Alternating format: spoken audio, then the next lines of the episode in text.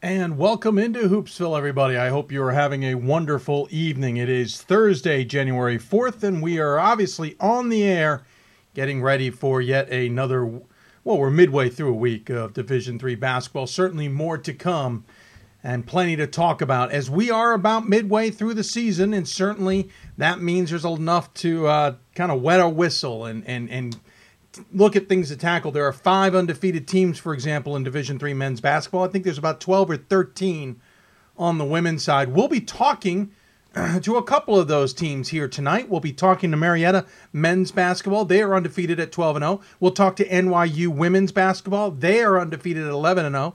And we'll talk to George Fox women's basketball. They are also undefeated this season. Also talk to a couple teams who aren't necessarily undefeated um, but certainly playing good basketball. On the men's side, we'll talk to Hardin Simmons.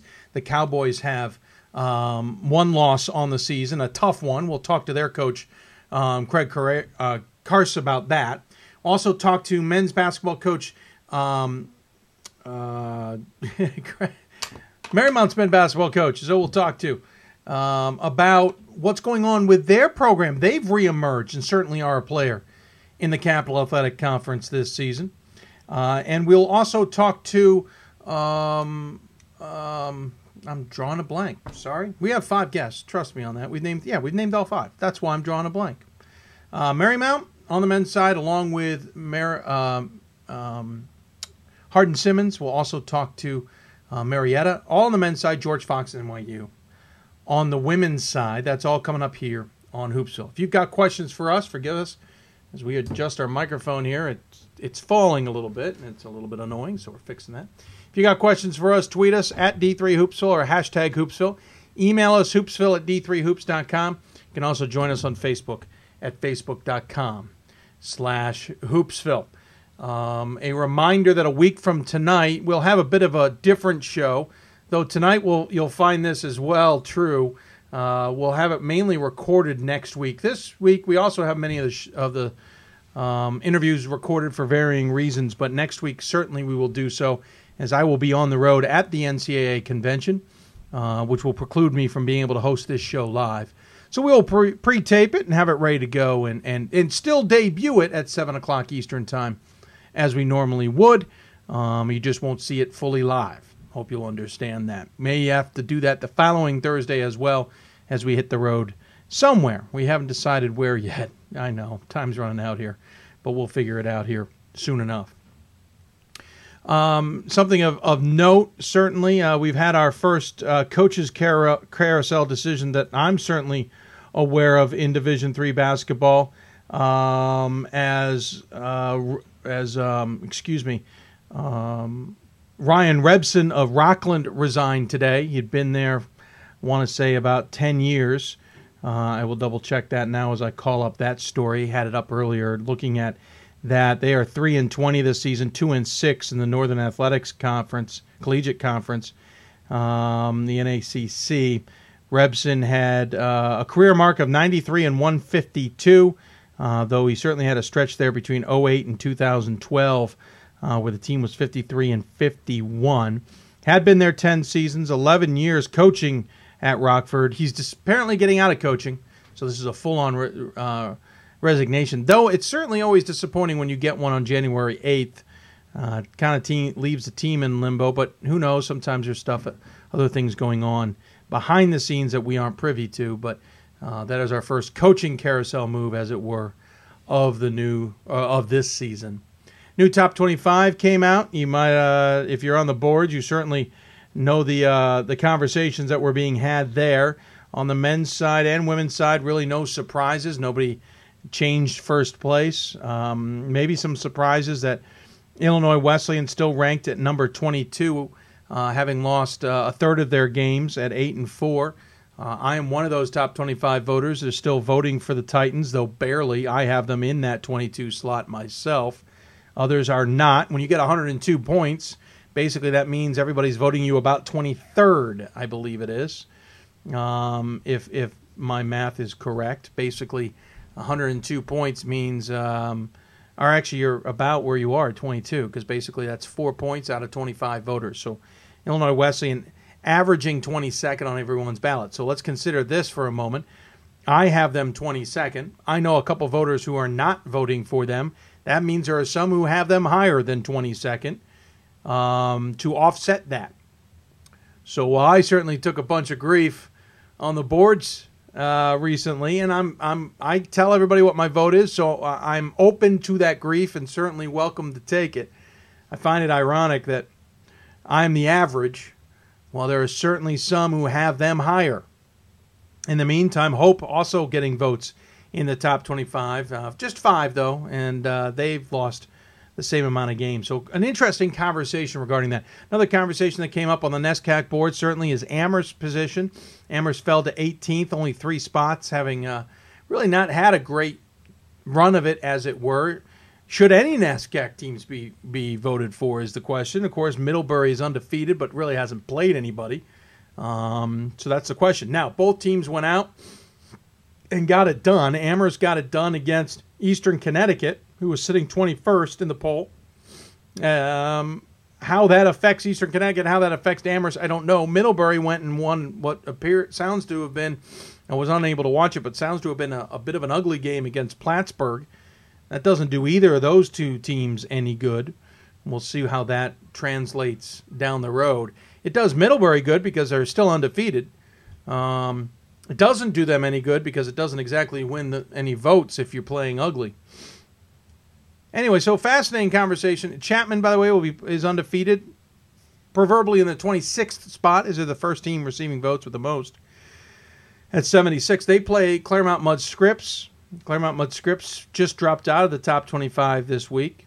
You know, how will that impact either of those two teams when they play each other is to be determined. So, lots of questions. Very fluid poll. Richard Stockton fell from fourth to 12th. I'm surprised they didn't fall further. Uh, granted, I'm the one who saw them in person and, and didn't like what I saw, so I probably treated them a little bit more harshly than others might. Um, you know, Worcester stayed in the same spot at 14, but gained something like 40 some odd points. So a very fluid poll on the men's side, and no surprise there. Big mover up um, would certainly be Marietta, who moved from 24th to 9th in the at 12 and 0. Um, of course, WPI moved back into the top 10. Uh, North Central also moved up big from 21 to 10. Uh, Franklin and Marshall moving up pretty big from 25 to 11. So certainly plenty of movement around. On the women's side, really no surprises. Uh, St. Mary's fell out. Uh, University of New England, no surprise that they fell out. Maryville jumps in. North Central comes in after our conversation with their head coach on Sunday. They're now 12 and 0. Um, but if you look at the number of losses in the men's poll and the number of losses in the women's poll, it's probably a three to one ratio of losses on the men's side. Did notice that the men's uh, amount of teams being voted on dropped by two. Um, I know one of the teams I was voted on, nobody's voting for either anymore. I'm surprised because I thought it would go deeper. I am a little surprised by some of the teams chosen in there as well. Uh, we'll see how it all shakes out. We are halfway through the season. Certainly, everybody gets into conference play, and plenty of upsets could be had, as it were, or not even just upsets, but but losses uh, as your in conference action here. So that is that's the lay of the land, and certainly you know big games coming up this week, and we're even watching some games today uh, in in men's and women's basketball. On the men's side, we'll do a quick refresh of these uh, two uh, live uh, gr- groupings. We have a couple top 25 teams in action. Scranton is at Susquehanna. Um, it's really early in that one. Susquehanna has the big 5 2 lead. we'll take that one with a grain of salt and wait for that one to play out. Albertus Magnus is playing Norwich, and they're about a almost a quarter way through the game, and, and Albertus Magnus holds a slim 16 15 lead in that one. And my alma mater is off to a stellar start against its arch rival. Certainly not expecting much out of that. In women's basketball action, we'll keep an eye on FDU Florham. They take on Brooklyn on the road. That game's scheduled to start uh, on our clock in about five minutes. Scranton women uh, playing Susquehanna. Scranton at home. You'll know the Landmark Conference, if anyone's not familiar, midweek games is split. So if the men are hosting a game, the women are on the road at the same opponent. So Scranton are men are on the road at Susquehanna. Susquehanna women are on the road at Scranton women. They are early on in their game as well. Scranton with the early lead. Texas Tyler uh, in women's basketball Well, that's 40 minutes in. We don't have any scores or live stats or anything, but we'll try and keep an eye on that one. Certainly, other games are taking place. We'll keep an eye on those as well. Again, a reminder if you have any questions, tweet us at D3Hoopsville or hashtag Hoopsville. Email us, hoopsville at D3Hoops.com or Facebook us at Facebook.com slash Hoopsville. Another score from earlier this week that caught my attention. Bard men's basketball getting the win over Vassar. Congratulations to that Bard squad. They are 6 and 4 on the season. Uh, almost got us to get them on the show, but we had other uh, guests lined up already. We'll see about maybe getting Bard on the show at a later date. Um, saw a great story. This is a tease ahead to Sunday. Great story out of um, Mary Wash, or I should say, um, uh, Wash U out of uh, St. Louis. Terrific local story um, regarding their men's basketball coach Mark Edwards. Just a great overall story about him and his and his tenure and and whatnot. We're working to see if we can air that story for you here on Sunday and work to maybe talk to Coach Edwards as well. That's all coming up, of course, on Sunday. A reminder how this works now that we're on twice a week, Sundays and Thursdays, 7 to 9 p.m. Eastern Time. Um, basically, what it gets down to is um, on Thursdays tonight, we'll talk mainly the East, Mid Atlantic, Great Lakes, and West schools, as well as South. We we talk mainly South on Sundays, but sometimes the only way to talk to a South ranked team, or a South team, I should say, is to talk to them on Thursdays, as tonight will be a testament of. So, mainly East, Mid Atlantic, Great Lakes, and West region teams we talk to here on Thursdays. Then on Sundays, we talk Northeast, Atlantic, South, and Central region teams. Um, and occasionally we'll throw in an extra team if necessary. So that's how we usually break it down there's just no way to cover all eight regions every night. And so we try and at least split it up that way and talk about each region. Doesn't mean a national story won't garner attention to talk about, um, but that's just something to keep in mind. Another story that we're going to keep an eye on the entire time is certainly going to be Lauren Hill. Um, saw a tweet last night back on the sidelines. Remember, she's now an honorary coach. She is not no longer playing for her Mount St. Joe team, but she was out there uh, as an assistant just last night, um, and certainly looking good. Uh, glad to see her still fighting. That is the story of the year. If anyone's not familiar, and we certainly applaud her for what she is doing and what she stands for. Remember, she started hospice care about a month ago, if not a little further back maybe six weeks ago. Now, granted, hospice does not necessarily mean the end, it's additional assistance. And certainly that's what the advantage is for Lauren Hill. It's the extra assistance with medicine and, and all the like. Apparently, pain meds have been increased to, to make her happier, uh, make her more comfortable. So, certainly, that is something that is tough to hear. But congratulations on her getting up there uh, on the sideline yet again. Um, so again, we'll keep track of scores throughout the night when we have them. A guest here are our guests. Marietta men's basketball will be joining us on the show. We'll also talk to Hardin Simmons. Uh, this is pretty much the order we'll talk to everybody, by the way. Uh, then we'll talk to NYU women's basketball. Then George Fox women's basketball followed up, and we'll wrap up the night with Marymount men's basketball. That's all coming up here on the show. We will go a little bit into overtime. Most of these interviews are pre recorded tonight for varying scheduling conflicts. We have an advantage of being able to be here for these shows, um, and so we can record them ahead of time. Um, so bear with us when those happen. Sometimes I know some of you like to ask questions. We certainly encourage that. Unfortunately, tonight most of our guests are pre recorded.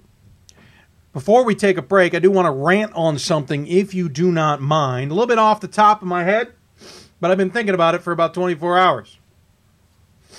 When we were out in Las Vegas, one of the greatest things at the D3Hoops.com Classic in Las Vegas is the ability that these games move along. There is no messing around when it comes to the, to the schedule. There's no messing around when it comes to moving the games along. The referees out there do a terrific job. Um, I can't remember if we had five or six games one year scheduled for a day, and the first game of that day went into overtime. Anyone who knows runs a tournament knows that is the that is the end of the world. The Hoopsville Classic, we're in trouble. Using a 20 minute clock between games and referees who keep things moving. By the time we got to the last game that day, They put a 30 minute clock up, and we had more than 30 minutes until we had to play the game. They didn't have to start the clock because things kept moving. Last night, as many of you may or may not know, I oversee video production at Stevenson University. So that's where I was for the games against Messiah. The women's game went two hours. Two hours, regulation, two hour game in women's basketball. We went with a 20 minute clock. We were 25 minutes late starting the men's game. 25 minutes. The men's game took forever. Yes, it did go in overtime, but the second half alone took an hour. Think about that. The second half of this game took an hour. 20 minutes took 60. It's ridiculous. And listen, we can chalk this up to fouls being called.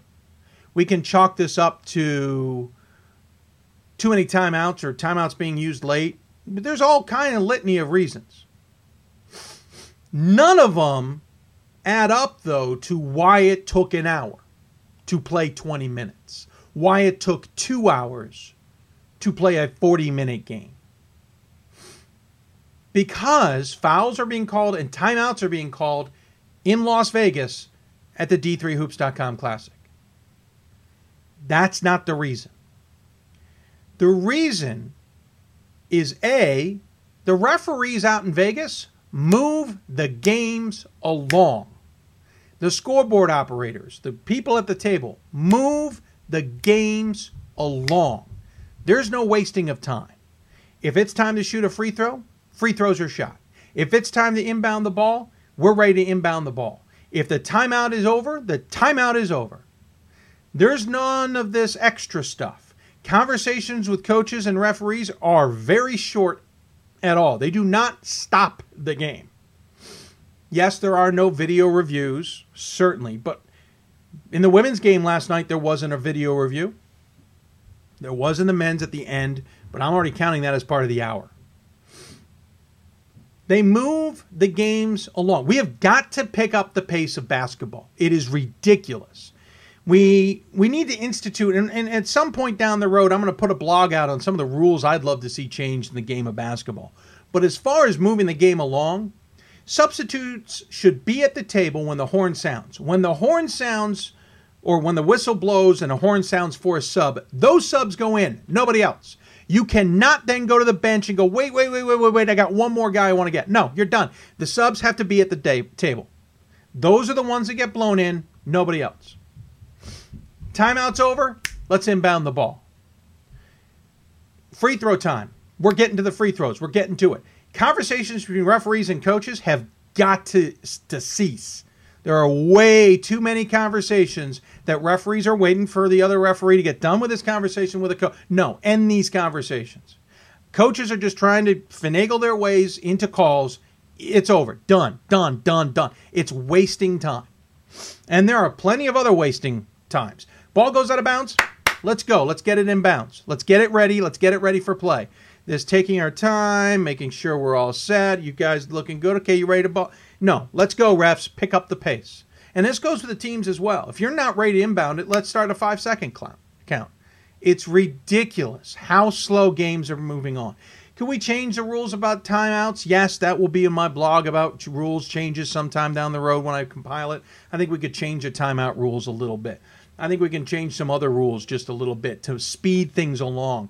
But suffice it to stay under the rules now, there's no reason that a overtime game in Las Vegas will take 95 total minutes and an overtime game last night in Baltimore took 2 hours and 20 minutes.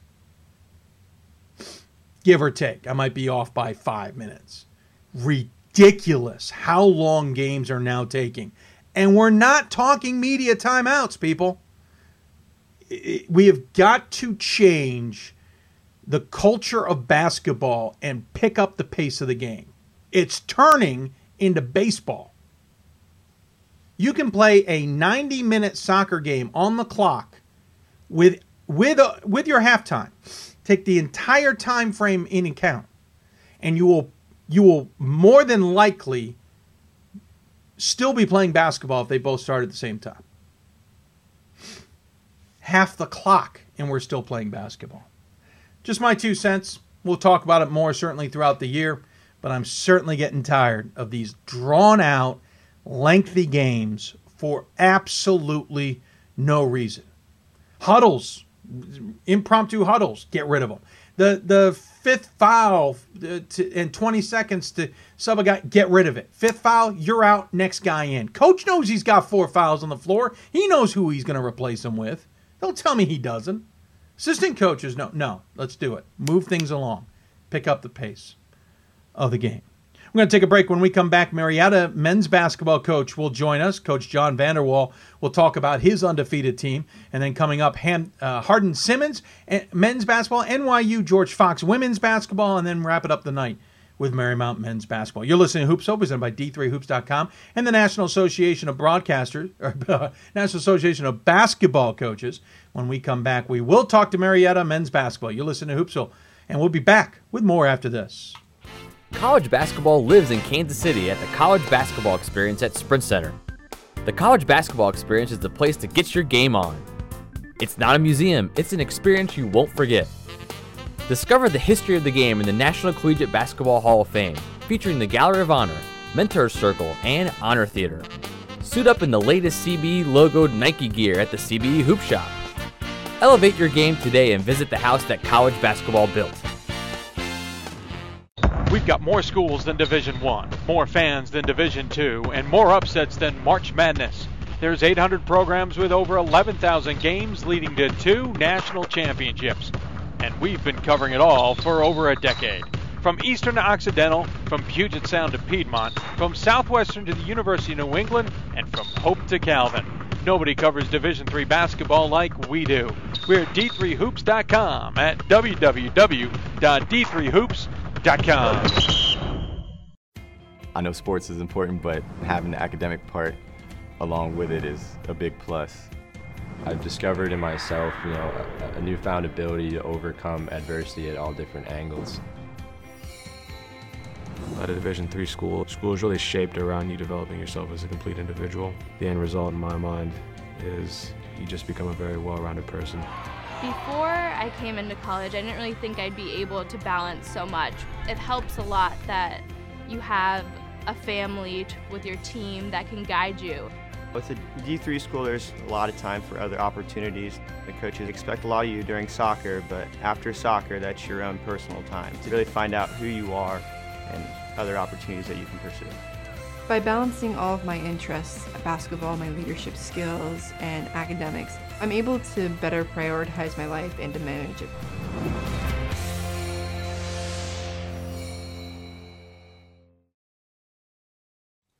And welcome back to Hoopsville, everybody, here on Thursday, the uh, 8th of January. Don't forget, again, we'll mention this throughout the show. We are on now Thursdays and Saturday, or Sundays, 7 to 9 p.m. Eastern Time. For the most part, we will have some specialty shows. We'll talk a little bit about those specialty shows coming up here uh, at the end of the show. If you have any questions for us or our guests, you can tweet us at D3Hoopsville or hashtag Hoopsville. Email us hoopsville at d3hoops.com. You can also join us on Facebook at facebook.com slash hoopsville. That's how you get a hold of us, uh, how to interact with us, and certainly if you have ideas of, of guests you'd love to have us have later in the season uh, or whatnot, uh, please let us know via those avenues. And of course, they're at the bottom of your screen. One of the uh, certainly the teams that has caught many of people's attention uh, this season. And as we mentioned earlier in the show, jumping from 24 to 9 in this week's top 25 poll are the Marietta uh, Pioneers, who are undefeated at 12 and 0, 5 and 0 in the OAC. And they've got some good wins on a schedule, but certainly ones that, uh, or, or, I should say, a schedule and, and so far a season that deserves some attention. And by the way, it's not every day. You could log onto the website and there's a splash page mentioning that he's going to be on the show. So we'll waste no time going to Hoopsville Hotline and bring in Coach John Vanderwall onto the show. Coach, uh, there we go. Coach, how are you, sir? I'm good. Thanks for having me. Absolutely. Thank you for joining me and, and being on the show. I certainly appreciate the time.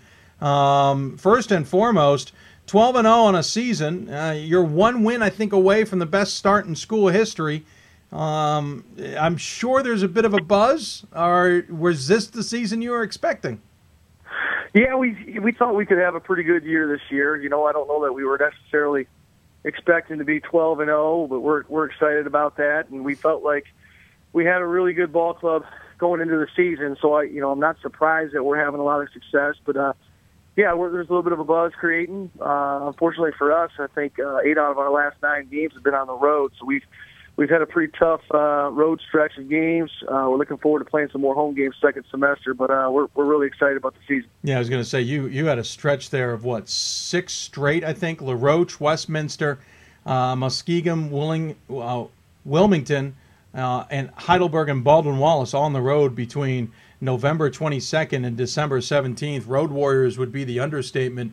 I'm pretty sure your uh, your brother, your your team was it was maybe a little sick of the buses. Yeah, we were, and uh, you know, it's, we went a full month without playing a game at home, but our, I thought our guys handled it uh, extremely well, and I guess they did get rewarded. You know, we were able to take them. Uh, we we actually got on a plane and, and flew down to Miami and had a great time down in Miami and played in a really good uh, tournament down there at Florida Christian High School in the uh, Adidas Holiday Slam tournament. So. Uh, it's been it's been a lot of traveling, but it's been a lot of fun, and it always helps when you're winning. That's for sure. Yeah, I was going to say, uh, and traveling to Miami, not not too shabby a, a deal there. Down uh, as you pointed out, the Slam, uh, and of course, one of the big ones that that got your attention here is the fact that you beat Eastern Connecticut by one uh, in the first game there. But of course, you have a win over John Carroll.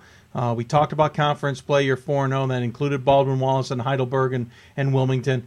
Um, you got a win over St. Vincent, who's usually been a pretty good team. A win at the beginning of the season over Hanover, who's certainly had its good points of the season as well. You know, now you turn around. You've been off since the 31st, which is you know kind of a mini break uh, where may, maybe people wouldn't normally have it and you got to take on Ohio Northern coming up here on Saturday. How do you get the team kind of back in gear and, and, and raring to go? Yeah, it's, it's been a little bit tough. You know, we took five days off for Christmas and then have another five days off for, for New Year's, basically. And uh, we've practiced uh, this week and trying to get the guys amped up and ready to go. And, you know, a little bit of, uh, you know, what do you call it, jet lag or weather lag or whatever coming from Miami back to Ohio. It's been it's been frigid here, and we've just been trying to get our guys motivated uh, and inspired this week to uh, to rise to the challenge with going to Ohio Northern. You know, in the OAC, it's it's never easy. It's a battle every single night, especially on the road. Uh, there's just no easy wins, and if you if you look at our schedule, you know when you look at our league games, you know whether it be at Wilmington or at Heidelberg or at Muskingum, we've we've had to fight for our lives just to get out of there with the W. And you know that's what makes the the OAC exciting is it's it's a battle night in and night out, and, and we're gonna have to be ready to go on Saturday. That's for sure. I mean, conceivably, you guys are in a position in this conference that you could you know you could roll through it, maybe not take a blemish. Though Ohio, uh, I'm not Ohio, but Mount Union is certainly playing good basketball this season as well. Um, John Carroll certainly has had its highlights as well. Um, what what do you expect from this conference? You've kind of hinted at it already, but uh, what do you expect? You know, is this going to be a dogfight to the end? Can you guys separate yourselves at least maybe a little by the end of the season? Well, I hope I hope so. I hope you're right. I, I don't know that I'm as optimistic as, as you are. I, uh, you know, being this is my eighth year in the league, and and I know it's just an absolute dogfight every night. It's it's it's tough, and you know we played really well the day that we beat John Carroll. I think John Carroll is is, is a really good ball club, and and Mount Union is is is is very good as well. So I you know, I think it will probably be the three of us battling it out. Uh, although I don't, we're, we're definitely not going to run away with it. I, I expect to be fighting to the to the bitter end against those two teams, and and there's no other easy games in in our league. The good thing we have in our favor is, you know, we've played four road games in the conference already and only one home game. So you know, the majority of our games down the stretch are going to be at home, which will definitely help us. Uh, you know, our, our schedule bodes well for for us making a run here at the end of the season. Um, last year, this is a team that went 19 and seven. Um, certainly not nothing to shake a stick at. It was a good season. It's been progressively growing. You had a couple 20 win seasons in the last couple of years. You said you kind of expected this to be a good year. I'll put you on the spot a little bit. When you looked at the the schedule, what did you place yourselves at uh, record wise? Did you think by the end of the year? How many do you think you could win? Well, you know, for for us, it's yeah, I think if you could always get to that 20 win plateau, I mean, I think that's kind of the the number that most teams kind of shoot for. If you can get to 20 wins, you feel like you had a, had a really good year, and you probably have a, a really good shot at making the NCAA tournament. But there's no real set set number for us. The, the big thing is is just competing night in and night out, and obviously we want to win our win our conference and, and put ourselves in the best position possible to get into the NCAA tournament. And I and I think we have a good enough team that as long, if we take care of business and, and we get into that NCAA tournament, you know, I feel like we could make a run. And and so that's that's our goal is is just to hopefully win a league title and, and get into the NCAA's and then see what we can do from there. You know, we felt felt really good about this year's team, and we've been fortunate enough to stay fairly healthy. We've been dinged up here and there a little bit, but nothing nothing too major. And obviously, you always need a little bit of a luck on your side there with staying healthy and, and all that kind of stuff, which we've had some problems with the last couple of years. But we've got everybody back from last year's team for the most part, and uh, we've got a lot of experienced guys. We're really, really deep, and so we're we're very, very optimistic about what the next few weeks are going to hold for us. You got um, four seniors, five seniors, if math does, if I can count correctly, on this squad. One of them not uh, necessarily playing. Um, but of course, you're not led by just seniors. You got a junior in Luis Garcia who's averaging 13.1 or two points a game. Uh, Garrett Stevenson is a senior at 12.1. Eddie uh, uh, 10 and a half points a game. He's a junior. Uh, Keith Richardson, 10 points a game. Still got nine points out of Raneal Ewing. So you've got seniors, but you got guys underneath them that are certainly capable of stepping up on any given night. And you point out deep. I mean, you, you play a lot of guys in, in, in a lot of your games. Uh, how important is it to have those upper those underclassmen stepping up to the t- to the table, as it were? It's huge. You know, we I think that's kind of been our mo. I think I think we feel like we're really deep. You know, the, the last few games we've played 12, 13 guys in the first half. We've been in some foul trouble, and, and we don't hesitate to go down the bench a ways because we feel we have a lot of confidence yeah, and everybody in our roster. Our, our practices are absolutely incredible. Uh, it's it's ultra competitive. Guys are really getting after it. There's no room for error in practice because someone's coming for your spot, and and and it makes practice fun and exciting. And uh, and when we get to the games, we just have a lot of confidence with playing a lot of guys, and we we kind of pride ourselves on just competing really hard on every possession and trying to wear teams out. And and so that's just kind of been our mo. Our kids compete really hard, and, and hopefully we can outlast the team in the long run. Where do you see? I mean, when it when it comes to this roster, what are the unsungs? If if I you know I mentioned Garcia and Stevenson and and Grenert uh, and Richardson as obviously point guys, but who are the are there guys that are going to step on the floor that maybe don't show up in the stat sheet that people are going to kind of go, you know what, Man, that's what makes this team tick. Well, I I think we've got a lot of those guys. You know, I think I think the thing that's kind of made us tick early on is, is it was our low post play. You know, I don't I didn't feel like our perimeter guys were playing the greatest early on in the season. Uh, and, and Garrett Stevenson and, and Eddie Grenard, and then even our, our backup guys that we're bringing in have just been destroying people on the glass. You know, we're a, we're a plus ten rebounding team. Mm-hmm. Uh, I, I felt like those guys who you know they weren't putting up big numbers, but they were doing a lot of the dirty work I feel like they really held us in there early on in the season, and, and our guards are starting to come to life now a little bit, which is which is exciting. And you know, somebody we haven't even mentioned is, is Andy Dolman, uh, who was a first team All League guy for us. I think he's like our sixth leading scorer uh, right now. You know, he, he had a little bit of an ankle injury and kind of playing through that, and he's getting back to healthy now. But you know, we've got a first team All League guy that we're bringing off the bench, and uh, so we've got. I feel like we have a lot of weapons, and uh, we're we're just a really deep ball club, and we probably got 10 different guys that could score 20 on any given night. So, you know, to point out one unsung hero is, is kind of tough because I feel like our, our whole team is kind of that. You you talk about this team, and I mean, come on, you're you're outscoring your opponents by 15. You're shooting 45% from the floor so far this season, 35% from beyond the arc, nearly 80% from the free throw line. In these days, this day and age, as a team, that's a terrific number out rebounding them by 10, as you pointed out. Um, the, the little things certainly seem to jump out at me on the score sheet. What's it like to coach this team? Well, it's uh, it's, it's a lot of fun. You know, we we really enjoy our team. Like I said, just it's been a lot of fun this year because we've got so many guys that are invested into to our vision and how we're trying to do things. And our team chemistry is is through the roof. Roof. You know, when we were down in Miami, one of the one of the opposing coaches down there told me, "Man, you guys, you guys' team chemistry is amazing. Your guys' bench is is really good." And anybody who comes and sees us play, they'll, they'll see our bench is really into the game. Our kids support each other really, really well. Uh, they don't care who gets the credit. Um, they're, you know, they don't care who scores the points. They're just, they just want to get the win, and, and that's what makes it a lot of fun for our coaching staff coach guys are unselfish like that. When again, you've got Ohio Northern coming up on Saturday. Then next week it's Capital and Otterbein, then Mount Union. Certainly, the the big boys are are lurking, as it were, in the sense of who's going to battle for the top of this conference. But you can't look past the Ohio Northerns, who certainly have a tremendous history. You can't look past Capital, has a good history. Otterbein history. I mean, you can go through this conference. There are teams who have stepped up at separate occasions, and Otterbein, who's won a national championship, John Carroll, who certainly vied for them. You you you're playing in a pretty interesting conference this year. Is there anything you need to tell the guys to have them ready, or do they know enough? I think they know. You know, it's uh, most of our guys, like you said, we're playing a lot of juniors and seniors, and even the sophomore guys. They, they've been there before.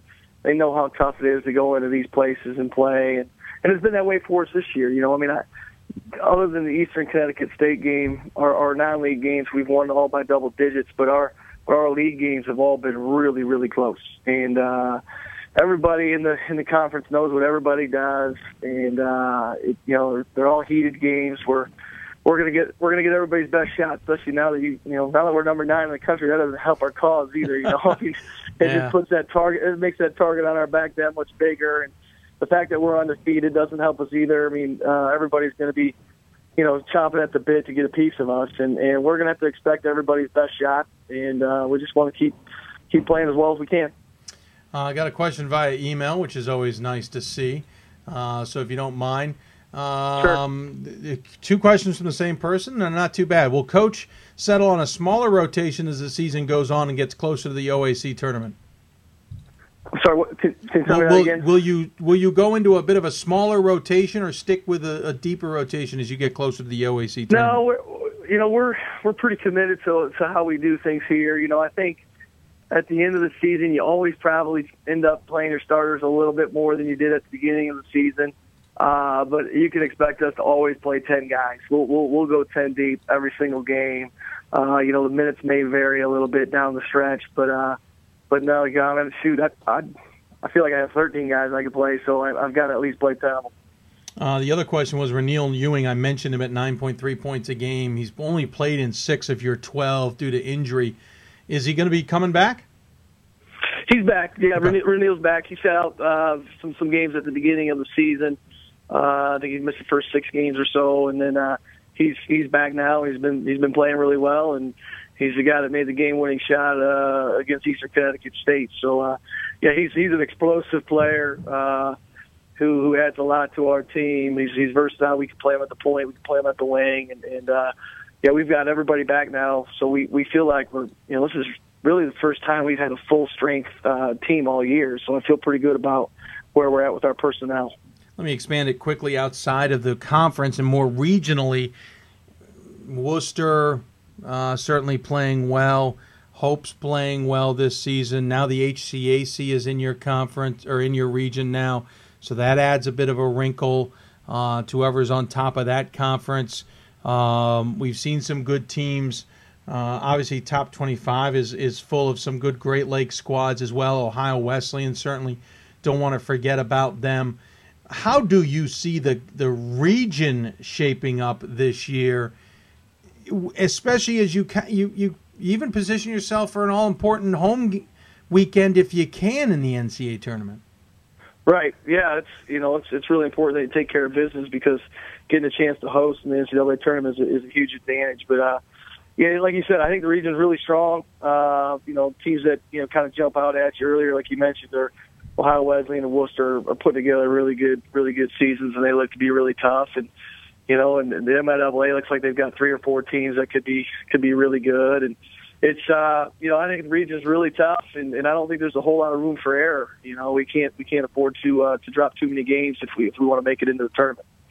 Well, I appreciate you coming on the show and talking about your team. Certainly fascinating to see how uh, you guys have. Uh, I wouldn't say come out of nowhere. You guys have had success in the past, but I don't think anybody had chalked you up at twelve and zero. uh, at this point in the season. It's always nice to surprise people in that way. Um, as always, though, we give the coach the final word. Any final thoughts you want to share with those who may be tuning in? No, I just want to say thanks for, for all your time and energy and for doing this and then uh, giving uh, D3 a platform to speak. And uh, it's great that you, you guys put this together and do this. So uh, thank you and thanks for having me. Well, thank you, Coach. Good luck the rest of the way. We certainly will keep an eye on the Pioneers, and uh, we wish you nothing but the best. Great. Thank you. Appreciate it. Yep. Take care. Bye. Coach Vanderwall joining us here on Hoopsville. Appreciate him taking the time to do that. Again, team is 12 and 0 on the season, 5 and 0 in conference action. They get back after a bit of a break into conference action here coming up on against Ohio Northern on the 10th, and then the 14th they'll take on Capital. Ohio Northern on the road, Capital at home. They really haven't played many home games. Uh, you can count them up uh, on one hand so far this season, but that is all coming up here in the next week. We'll keep an eye on the Pioneers, certainly playing good basketball so far this season. We thank again Coach Vanderwall for joining us here on the show. Going to take another break. When we come back, we'll talk to uh, Hardin Simmons men's basketball coach Craig Carse. Uh, talk to him about his team. Had a lengthy conversation because we also talked about the conference, the region, and his coaching pedigree.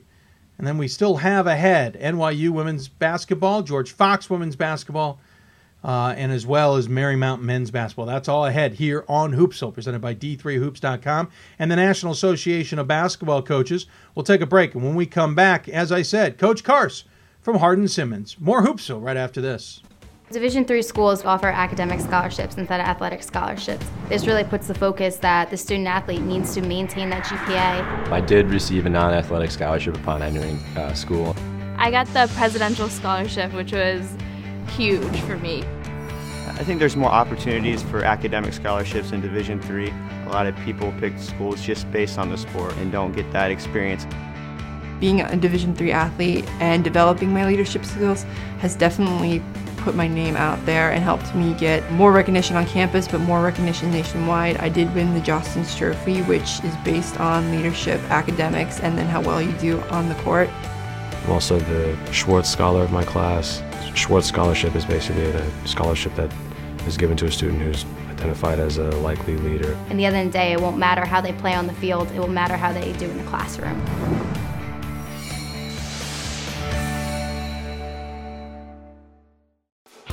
College basketball lives in Kansas City at the College Basketball Experience at Sprint Center. The College Basketball Experience is the place to get your game on. It's not a museum, it's an experience you won't forget. Discover the history of the game in the National Collegiate Basketball Hall of Fame, featuring the Gallery of Honor, Mentor Circle, and Honor Theater. Suit up in the latest CBE logoed Nike gear at the CBE Hoop Shop. Elevate your game today and visit the house that college basketball built. And welcome back to Hoopsville, everybody. Hope you're enjoying the show. Again, we are on Thursdays and Sundays now from now on through the end of the basketball season here on Hoopsville. 7 to 9 p.m. Eastern for those shows. We'll mention that throughout just as a reminder as we got Sunday's broadcast off and running last Sunday. We've been on Thursdays for the beginning of the season, but we're now kicked into our two a week, two hours per show schedule. Don't forget some special shows coming up, as we just mentioned uh, earlier in the show. We'll talk about that later as well. Uh, so we talked about an undefeated team in Marietta um, and, and, talked to their head coach about their success to start the season. Another team that might be flying a little bit under the radar and got on my radar not only from the start of the season they had, but when I read an, uh, a note from another coach going, "This is a scary looking team," we figured we better talk to the uh, Cowboys of Hardin Simmons. And so joining us on the Hoopsville hotline is their head coach, Craig Carse. Coach, welcome to Hoopsville, sir. Well, thank you for having us, Dave.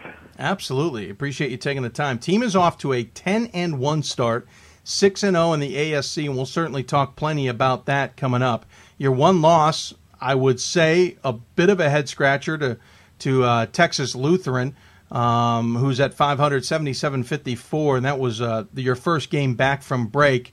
Quickly on that one, that one from an outsider's point of view looks like one of those. Oh, you guys probably weren't ready to play after the holidays. Well, we we had taken a, a longer break than normal, and uh, we came back on the weekend, and uh, we have a player, Derek Jefferson, very very good player, our kind of our heartbeat. He had uh, food poisoning, mm. and uh, we hadn't had him on the court for about 10 days, and uh, he did play. And then uh, we lost a uh, our point guard uh, who's very good, Christian O'Neill, uh, 12 minutes into the game with an injury, and he missed our next game. He will be back tonight. And uh, the other team, Texas Lutheran, played wonderful. They shot the ball wonderful. They had a good game plan, and uh, we just didn't overcome the the injury and the, the illness, and uh, they they really did a, a great job that night.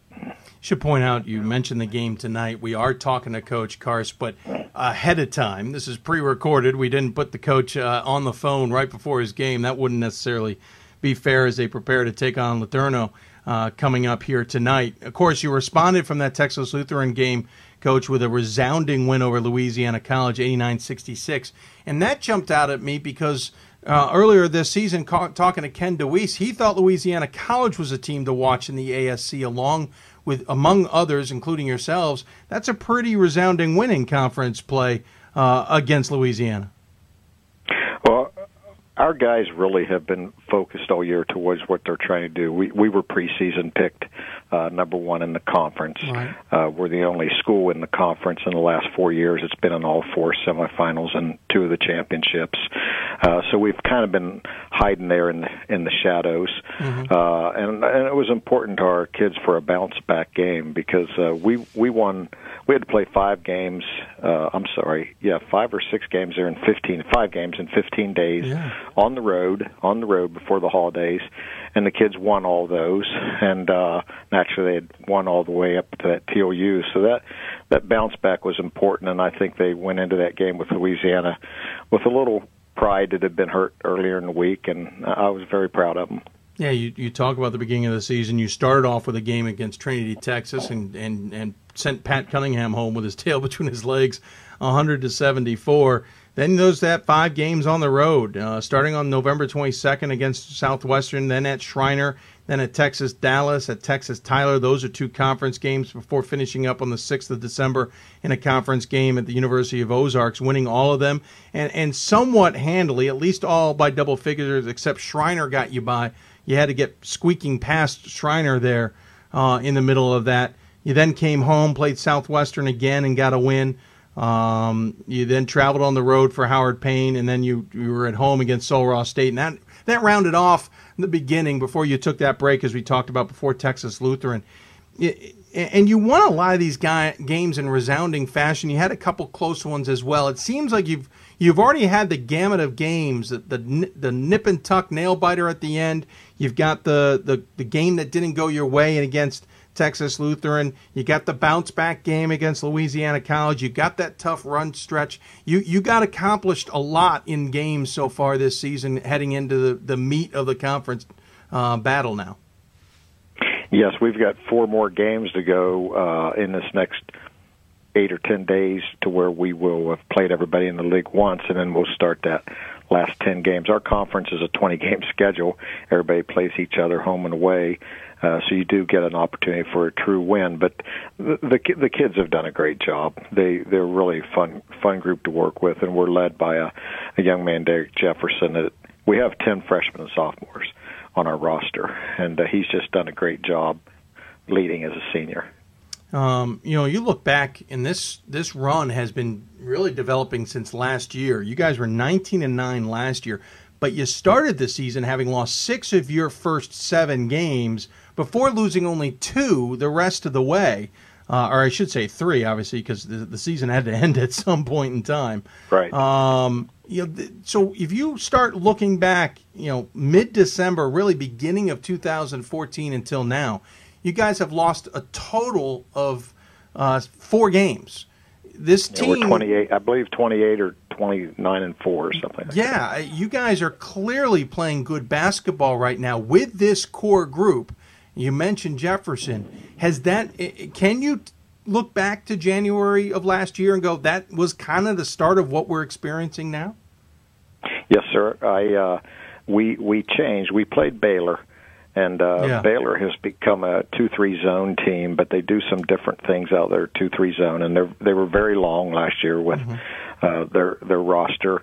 And on our way back after our one and six start, we had a young man named Malwin Maywin who uh, ended up uh, was one of the top shot blockers in the nation last year, mm-hmm. and we led the nation in shot blocks last year. And I, when I coached Shaquille O'Neal, we didn't lead the nation in shot blocks, so I, it wasn't my plan. That's and, saying something. And, uh, we but we implemented a zone uh, where we were funneling the ball to the basket instead of of getting the ball away. And the only way that you really can overcome it, uh, you know, consistently is by shooting the ball in the corner because we do leave the corners a little more open than you would in normal zone, and, uh, and that's what TLU did. They shot the ball extremely well from the corners.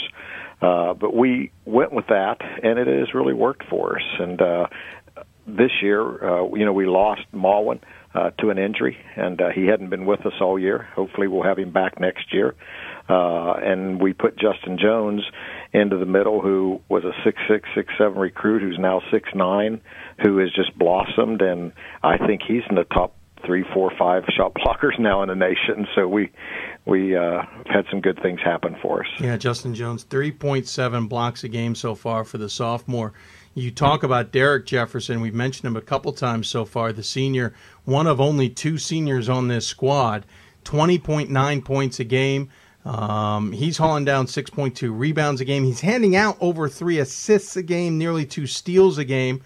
Um, certainly, he's he's important. But then you get a guy like Christian O'Neal, the sophomore, 13.8 points a game, game 2.6 rebounds, 3.7 assists. Cameron Barnes, a junior, 10 points a game. Justin Jones, 10 points a game. Your leading rebounder uh, is uh, Jones at 8.1 points a game. So you lost a guy to injury. You've got only two seniors on a team that's been clicking for for a year now.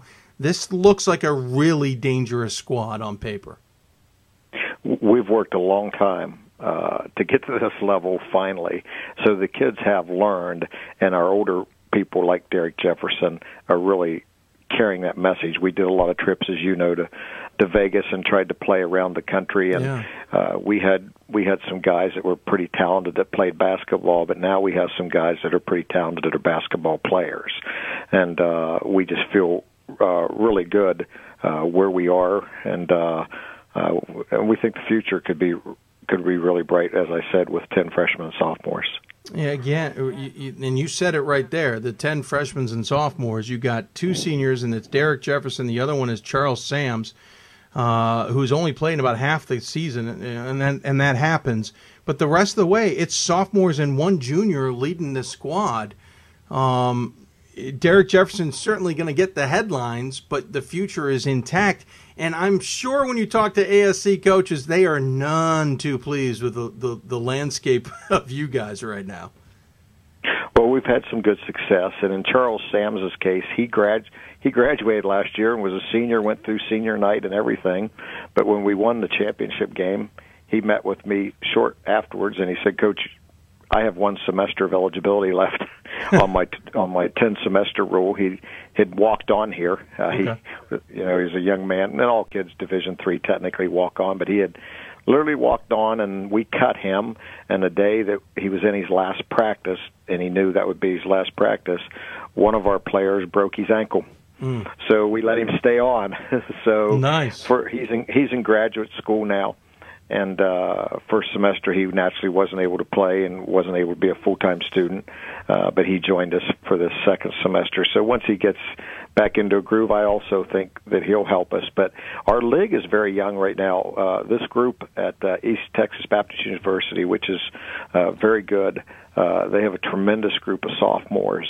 Uh, this group at Louisiana College, uh, they have a gr- tremendous group of sophomores and juniors. They were freshmen and sophomores last year, and I do think that they're uh, one of the more athletic teams in our league.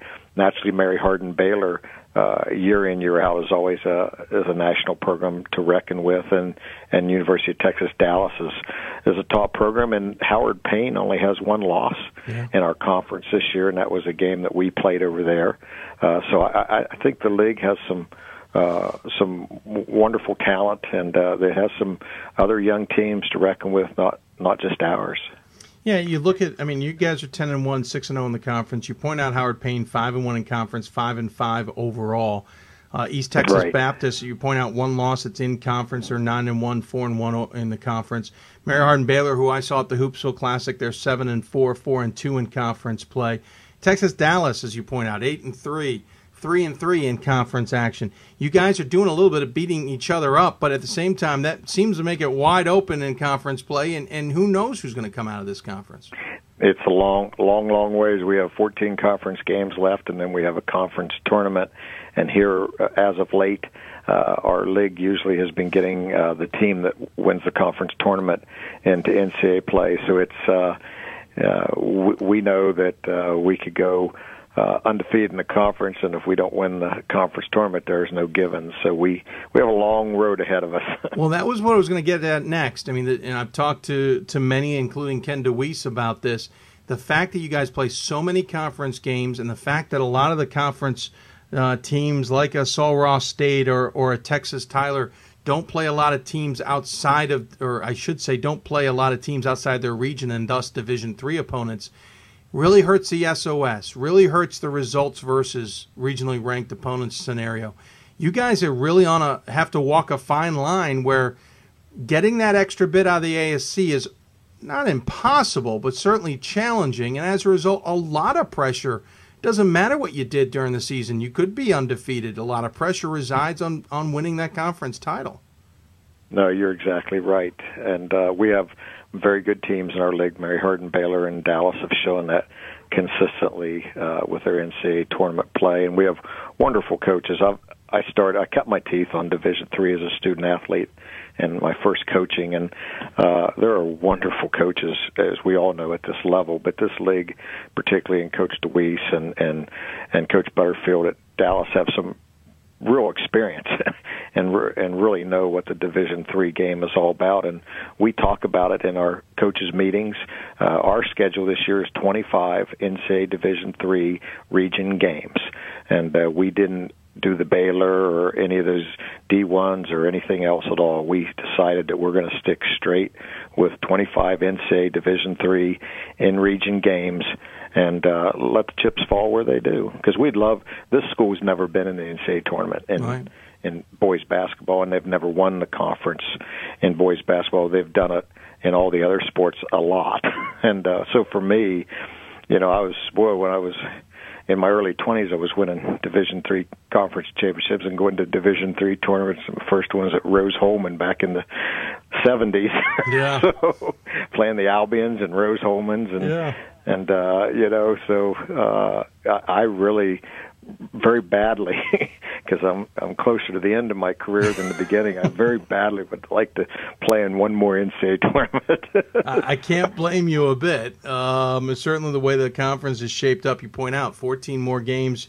Uh, you only had what f- uh, four out of conference games, five out of conference games, five uh, to play this year, which is better than last year when you only had three.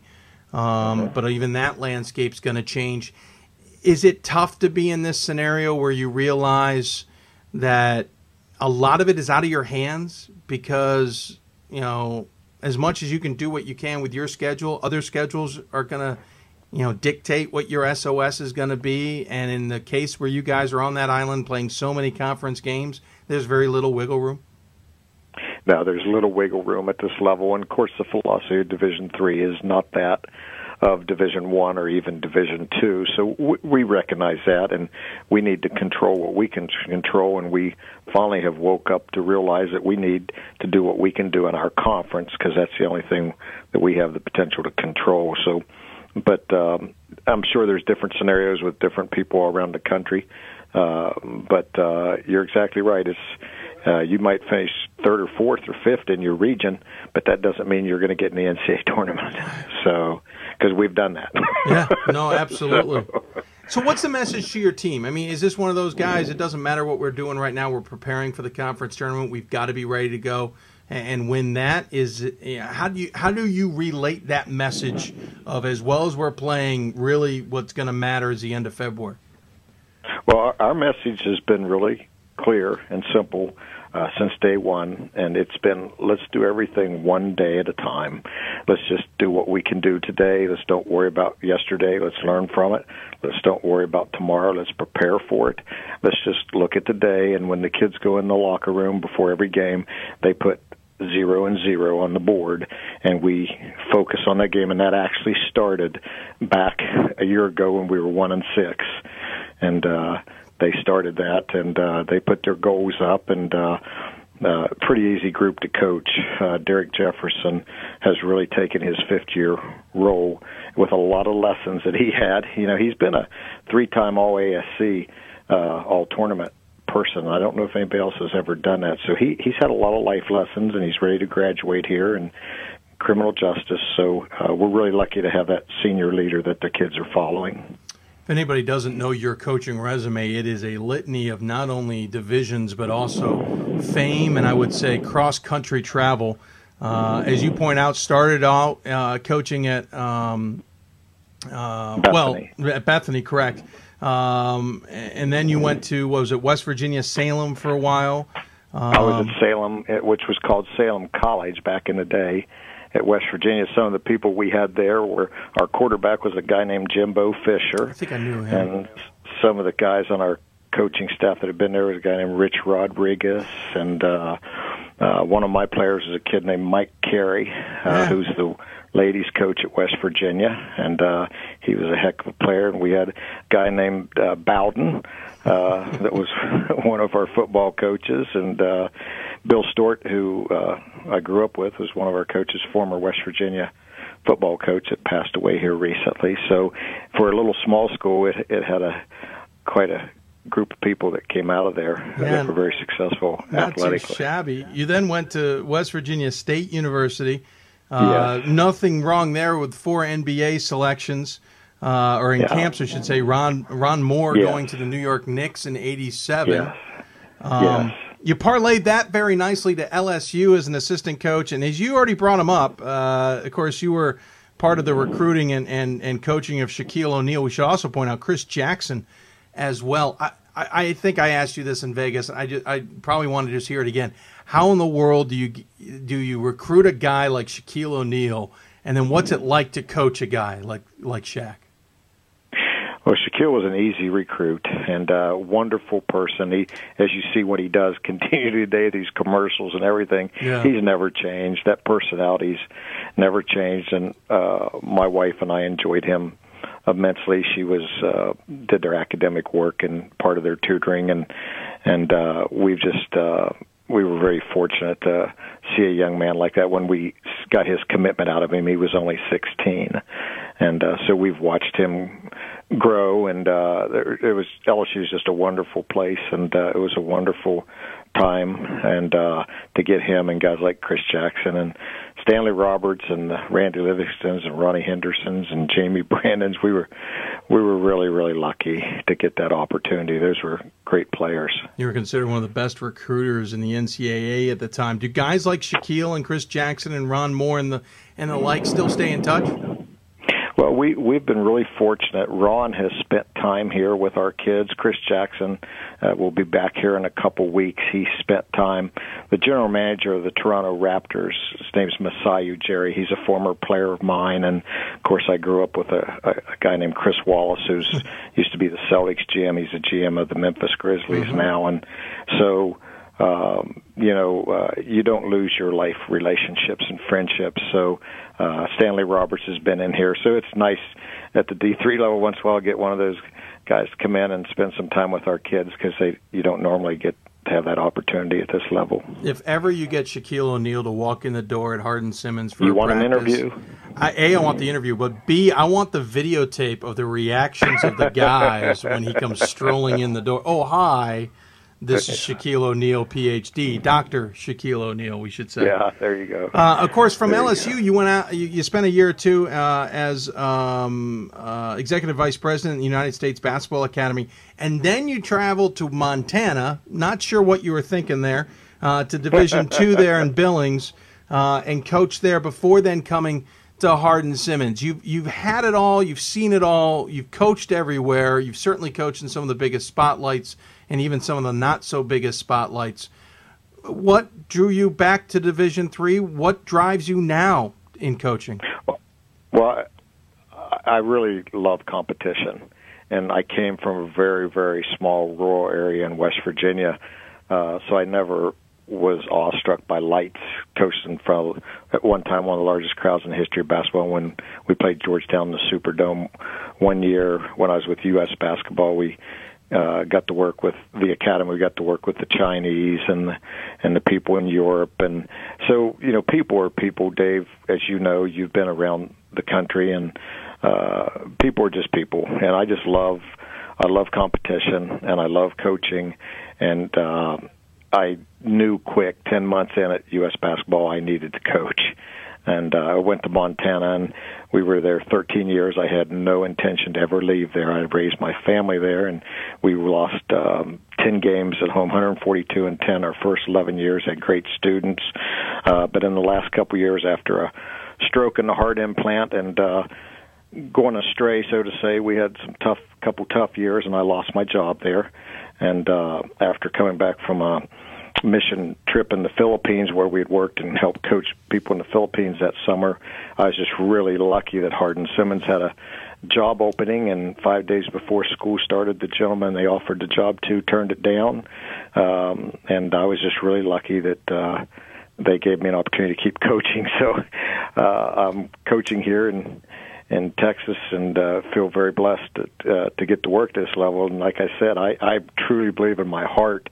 Uh, there are some pretty doggone good coaches at this level, yeah. and uh, you know some that I have a a lot more fear and respect for than I do at some of the other levels. So, uh, uh, and you've mentioned a couple of their names here a while ago. There, this is a good, this is a good, uh, this is a good opportunity. This this is basketball. We're we're coaching here. you know, Yeah, sure. we're coaching. I'm going to get the guys in the gym here for a while, in a little while for a pregame, and then I'm going to Subway and pick up their sandwiches. so the it's a little different coach. level than LSU. yeah, as a reminder, we are talking to Coach well into the day. They tip off shortly uh, to pl- in their game against LeTourneau in the doubleheader in the conference action. We certainly are not talking to Coach right before game time, but I appreciate you taking the time to join us, Coach. Uh, obviously, Texas right now is a much better place than Billings, Montana, weather-wise. Right. Uh, so I'm sure Well- you're enjoying that as well. This is uh, uh, a real privilege for you all to visit with our program and our conference. We have a, a quality conference, and uh, we're trying to have a program that can represent it. And uh, anytime we can get this kind of exposure, we, we can't thank you enough for what you do. Well, thank you, Coach. I appreciate the kind words. Uh, as always, we do give the coach the final word. Would you like to finish on that or anything else? One day at a time, and uh, we'll talk to you in 45 days. And uh, at the February 21st, let's let's hope we're still as bright and happy as we are today. exactly. I hear you. Well, thanks so much for for joining us. I appreciate it. Enjoy uh, the rest of the season. We'll keep an eye on the Cowboys as well. Thank you, Dave. Thank you, Coach uh, Craig Carse, joining us from Hardin Simmons again, pre-taped because they are about to tip off against LeTourneau in conference action. The team is 11, 10 and one overall, six and zero in conference play. The ASC certainly one of those conferences uh, worth keeping an eye on. Deep with a lot of good talent, but also a dogfight to find out who can get to the NCAA tournament. When we come back, we have plenty more hoopsville ahead. We'll switch gears and switch into women's basketball. Talk to the number eighth ranked NYU Violets here on Hoopsville. You're listening to Hoopsville, presented by D3Hoops.com and the National Association of Basketball Coaches. More Hoopsville right after this. We've got more schools than Division 1, more fans than Division 2, and more upsets than March Madness. There's 800 programs with over 11,000 games leading to two national championships. And we've been covering it all for over a decade. From Eastern to Occidental, from Puget Sound to Piedmont, from Southwestern to the University of New England, and from Hope to Calvin. Nobody covers Division 3 basketball like we do. We're at d3hoops.com at www.d3hoops.com. I used to never really talk. Ever. I was scared and shy. Uh, it was hard to look at people's faces. Uh, I was afraid if I said something wrong, everyone would laugh at me but then I started to play golf with Special Olympics. I made friends and won lots of gold medals. But I learned more than just playing golf. Special Olympics helped me to find my voice.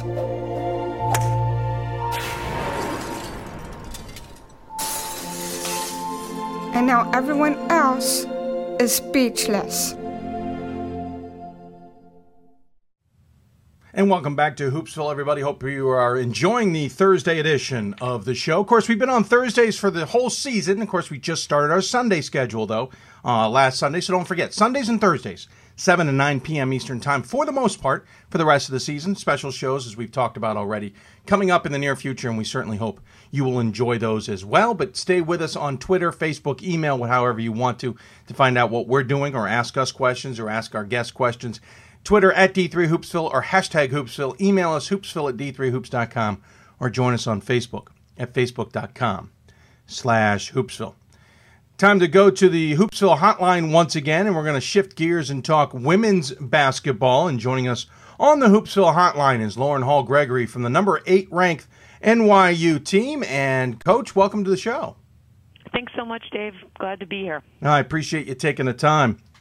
Um, First, should point out to everybody we are pre-recording this in case you do have questions that you start firing at us on Twitter. We're, we're not going to see them as we're talking necessarily, but um, Coach, eight, you know, ten and zero start on the season, eighth ranked in the country um, for a team that was not that far removed from ten and fifteen and routinely ten and fifteen.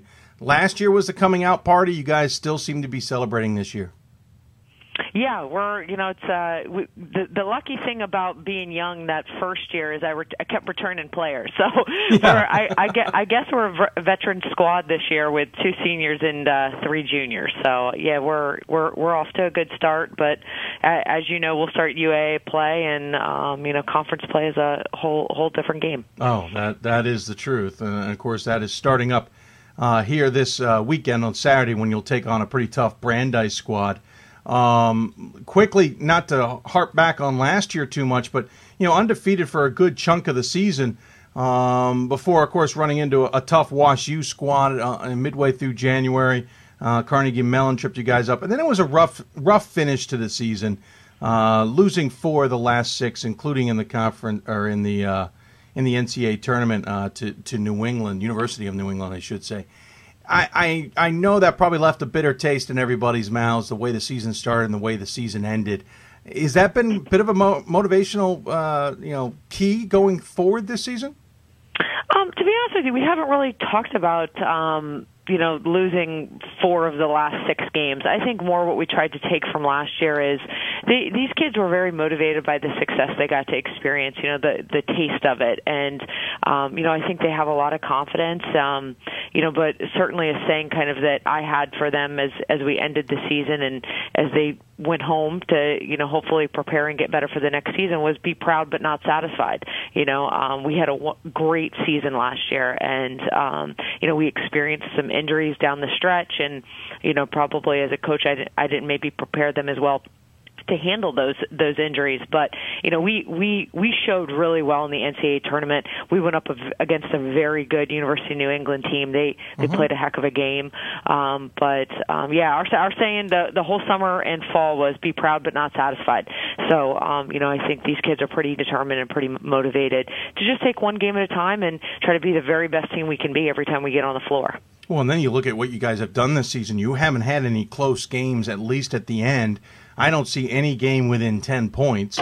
It's all been double digit victories over schools like Western Connecticut and Plattsburgh State, Springfield, um, you know, Emmanuel, Farmingdale State, William Smith.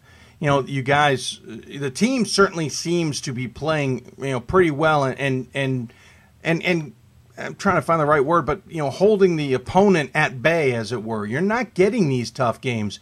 Is that a good thing, or are you kind of almost wishing, you know, wouldn't mind a couple close games here and there just to test our mettle? Uh, I don't. I like winning them by double digits. sure. Um, you know, uh, I mean, I think that too. I mean, what we have been tested. I mean, what WestCon was a great team for us to start start with. They play in a terrific con- conference. Um, you know, I think we were really prepared for that game and came out kind of blazing. Um, Emmanuel tested us. Plattsburgh State certainly tested us in both of those games. We were down by double digits um, in the first half and came roaring back. So, you know, I think I've seen from these players that we certainly have some resiliency, and I think because um, this year we we are, I guess, a veteran group. Um, I, f- I feel like I, I know what to expect from them in a, a close game at the end of the game. Um, I, I have a lot of players I can trust in that the circumstances that have proven over one to two years that they can handle that. Um, so we we have been tested. I think we've just risen to the occasion when we've been down. Um, I do have a pretty resilient group. So at the end of the game, it hasn't really shown, which I guess is a good thing.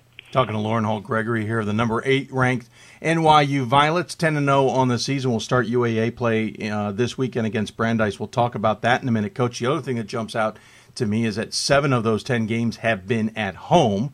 Um, certainly taking advantage uh, of the Cole Sports Center, uh, one of the more unique places in Division three basketball. Of course, you'll go on the road though against Brandeis, and then um, on the road for the next three after that. So four in a row here before you'll return home for four in a row. Kind of an interesting schedule this season. Yeah, you know, and you know we're taking on a a very good and very well coached Brandeis team that plays very well at home. Um, so I think it'll be a, a really good road test for us. And but again, you know, I I really trust my players and I trust the program we have, and I, I feel like we'll we'll get them prepared for the game on Saturday. And um, you know, like every opponent, you know, I think um, we we really respect our opponent, but we don't fear our opponent. You know, we don't fear going on the road. It's part of basketball. It's what you have to do. Um, you know, I think we also proved in UA play last year that we're capable of doing it, getting on a plane, getting on a bus, uh, getting up and, and doing that. And I think one advantage we do have, even from last year, is we're we're a bit deeper than we were last year. Um, so I think the road travel and the UA play that hopefully that'll really, you know, uh, be be a strong suit for us. Yeah, you look at uh, the standings from last year. WashU walked away with the conference at thirteen and Yeah. one. You guys were sitting there at nine and five, tied with Chicago. Of course, you and WashU get into the uh, NCAA tournament, um, and it's almost kind of status quo that the, you know WashU's in. And of course, there may be another team as well. This year, again, haven't started conference action as of yet. Um, but when you look at the schedule or, or how everybody's doing, WashU's undefeated, probably no surprise. Carnegie Mellon uh, up there at eight and two. Rochester seems to have found its mojo again at eight and three. Brandeis eight and three. Emory eight and three. Nobody's got a losing record when Case Western Reserve and Chicago are each six and five as well. It's shaping up, at least on paper, before we get into conference play, to be yet another run through the conference that's going to be difficult. And you start off with a tough team in Brandeis. What do you expect from Saturday's game? Yeah, I think from every Brandeis game, um, we always expect a really physical um, play by by Brandeis. They're a strong physical team that's going to have us well scouted. Um, you know, they're a confident group, um, and Coach Simon always has them really, really well prepared. So. Um, and you know I think they're they're actually shooting the ball better from the perimeter than they have in years past. So you know they kind of have an inside out strength that um, you know I think we'll we'll we'll certainly take some time to prepare for over the weekend. But you know again, it's really they, they're such good teams in this league and such good players and such good coaches. Um, you know, and you have to get your team prepared in two days or in one day to to play against those teams. So I think you know hopefully our non-conference has has has prepared us to to be a really strong team in the league, and we have to do what we do really well.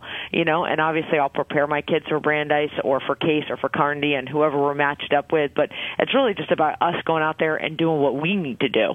You know, play NYU basketball, and I think we've we've really started to brand that, and I think we we play a fun style. Um, you know, our kids buy into it. They play hard. They compete.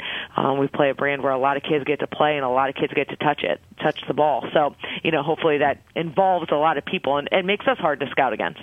Before we get into talking about your team specifically, another question about the UAA. How do you see this shaping up this season? Um, Is this a dogfight for the top? Is this a multiple bid conference? Is this a free for all, maybe? Yeah, you know, I it, it is always a dogfight. I mean, that's what I love and and I hate about the is uh, there is not one night or day off. I mean, you have to come prepared every every single day. Um, you know, it, and it doesn't matter. And you know, I think we were a good example of that two years ago when we were sitting at we'd only won one conference game, and Mhm. WashU came to us and they were kind of roaring through the UAA, and we beat them on our home floor.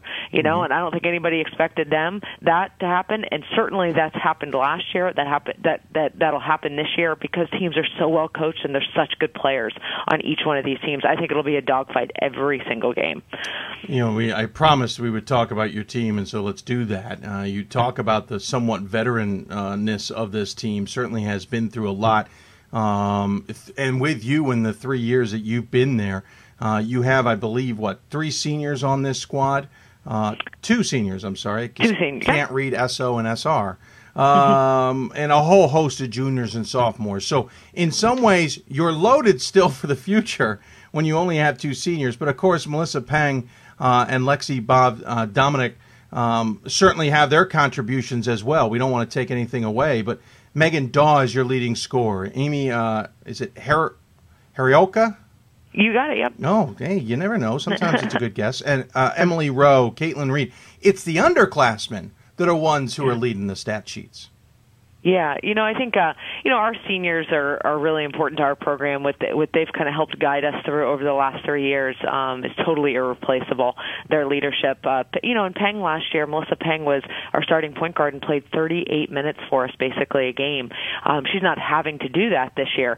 Uh, last year, that was because of an injury that instead of playing 30 minutes a game, she was having to play 38. Right. And uh, you know, we got a freshman point guard that's able to back her up a little bit and play really quality minutes. But yeah, I mean, we have a great. We have three juniors, and then the rest are sophomores and freshmen who are playing big minutes for us. And um, I think every year, even my first year, certainly we we've had freshmen and sophomores really be willing to to take on um, a big leadership role and to step into pressure situations and handle it with confidence and poise. And um, so that that's that's just kind of us that's NYU, and um, you know, again, they've kind of risen to the challenge and they accept the challenge. It's the kind of kid we get here too at NYU. You know, if you're going to come to New York City and um, go go to such a high academic school, I think you have to be a little tough. You have to be a little resilient. You have to have some confidence. Um, so I'm lucky enough to get those sorts of young women in our program. And certainly, winning games by double digits allows you to get some extra players in. You've played 10 in every game, but they've played a minimum of 15 minutes. So it's not like um, you're you're playing 10 because you can in a double digit victory. You're playing 10 consistently. You're and by that, someone looks at the stat sheet goes, "Geez, this team's deep." Yeah. Yeah, I mean, I think that th- kind of going into the season, I you know, obviously I had to get a look at how everybody looked returning from the summer and how our freshmen did. Um, but I, I, you know, early on, within about the first week, I, you know, and honestly, Dave, I could go a little bit deeper, but it's hard to find all the time. Yeah. You know, I have some kids who can put on, put the ball in the basket, who really work hard in practice, but it's hard to play 12 players. Um, so you know, we, we have 10 that can contribute, and um, you know, at first it was kind of hard for me to figure out how to play them all. I guess that's a good a good a good problem to have. But we've we've started to settle into those roles and and those minutes. But I certainly think it's a a, a great asset for us. Hey, just go to the system type uh, uh, program and just sub ev five every you know minute or two.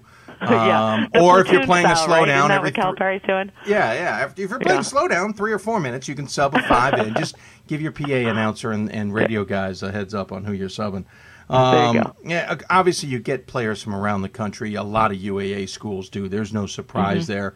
Um, California certainly seems to be a favorite hot spot. No, nothing wrong with recruiting in Santa Clarita or uh, Danville or L.A. Uh, or of course San Diego. But you also have Yeah. Florida, Texas, Illinois, uh, New York. No surprise there. Washington State. You guys have a large reach. Certainly, I'm sure the school helps with that. But is it also a goal of yours to look uh, as far as you can for players? Yeah, I think our our goal is, you know, and I have a great staff here, uh, Cassandra Loftus and Lizzie Bowick, um, you know, and this other assistants I've had are really willing to work hard. They get out, they recruit. Um, that added with the resources we have at NYU to go do that.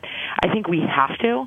You know, it's not that we wouldn't prefer to just look in New Jersey and New York and stay close to home. It's, um, you know, I think there's such a specific kid that that um, is going to be able to take on and want NYU. They have to be a high academic kid. They have to be comfortable in an urban setting. They have to want a really competitive, all good things, but you know, specific. So you got you, your reach has to be wide. And so we look anywhere there's a good basketball player that's got a good GPA, you know, um, that has that sort of toughness and confidence going to take on the city. So, and we've been lucky. You know, again, we we have the resources here at NYU to do that, and I have assistant coaches who really get out and work hard. And again, uh, you make the NCAA tournament last year, first time I think since 2009. That was, of course, the last time uh, you guys had a 20-win season, and I mean that as a program. Uh, 23 and five. I, I probably asked you this last year, but I don't remember. What was your draw to come to NYU as head coach now in your third season? Yeah, I mean that's that's actually a really easy question for me. Um, it, it at first it was just the rich history of success they had had. Um, you know, under Janice Quinn, who's now my direct boss, they Mhm. had been to the the tournament year after year after year. So th- that to me meant it could be done. It could be done. The resources there, are there. The support is there. The desire to come to NYU are there. Um, you know, and then I think uh, the second part of that was once I had met the administration and found out that basketball, women's basketball, is very important here um, to the administration that meant something to me, you know, and coupled with the world class education kids can get here, um, I felt like I had, you know, a really, really good product that I could talk to families about and stand behind. I think as a coach, that's what you want. You want to be able to stand behind the product and, you know, be able to look families in the eye and, and know that this is going to prepare their daughter for the real world. And, and NYU will certainly do that. So I've, I have loved being at NYU for going into my third season. It's been awesome. Well, 10 and 0 on the season. Uh, as we mentioned, Brandeis coming up on Saturday. Quickly out of conference to play Hunter uh, on Monday before getting back into conference play on the road, uh, traveling to the lovely Ohio and Pittsburgh area. Uh, hopefully, the weather holds for you guys. Case Western Reserve and Carnegie Mellon. That's all coming up in the next four. Uh, Coach, I appreciate you taking the time to join us. Certainly appreciate it. Um, as always, though, we give the coach the final word. Any final thoughts you'd like to share with those who may be tuning in? No, just everyone, you know, coaches that are listening, fans enjoy the season as everybody kind of gears up into the conference play. And Dave, thanks for for what you do for Division Three hoops. It's awesome. Well, thank you, Coach. Uh, congratulations once again, and we'll look forward to watching the Violets the rest of the season. Okay, thanks so much, Dave. Thank you, Lauren Hill, joining us here on Hoopsville. Again, the team is 10 and 0, and we mentioned start conference action with a game at Brandeis. Big game for everybody, of course, in UAA action. WashU will be playing Chicago, Carnegie Mellon will be playing Case Western, Rochester playing Emory. It's a big day uh, for the UAA as they get conference action going, and uh, we'll keep an eye on both the men's and women's side there. We're going to take a break. When we come back, we'll jump out to the West Coast and talk to George Fox, women's basketball coach Michael Meek. That's all coming up here on Hoopsville. Don't forget, you can interact with us on Twitter at D3Hoopsville or hashtag Hoopsville. Email us hoopsville at D3Hoops.com or join us on Facebook at Facebook.com. You're listening to Hoopsville, presented by D3Hoops.com and the National Association of Basketball Coaches. More Hoopsville right after this. Division 3 allows you to be able to give yourself to other things. Not even just participate in them, but really get involved with them if you want to. There's a lot of interaction. Um, it's not just sitting back, taking notes. You're actually doing hands-on things and better preparing yourself for your major. Choosing a Division three school, I've had the opportunity to develop my leadership skills and to be more involved on campus. Division three in athletics, you know, affords students the opportunity not only to participate in uh, intercollegiate athletics at a competitive level, but also gives them the opportunity to, you know, engage in the other interests uh, in their campus and in their lives outside of that sport and outside of the academics on the campus. And to have opportunity to have time to join clubs and being able to play basketball, it allows you to just be able to do everything you want to do. I wouldn't change it for the world.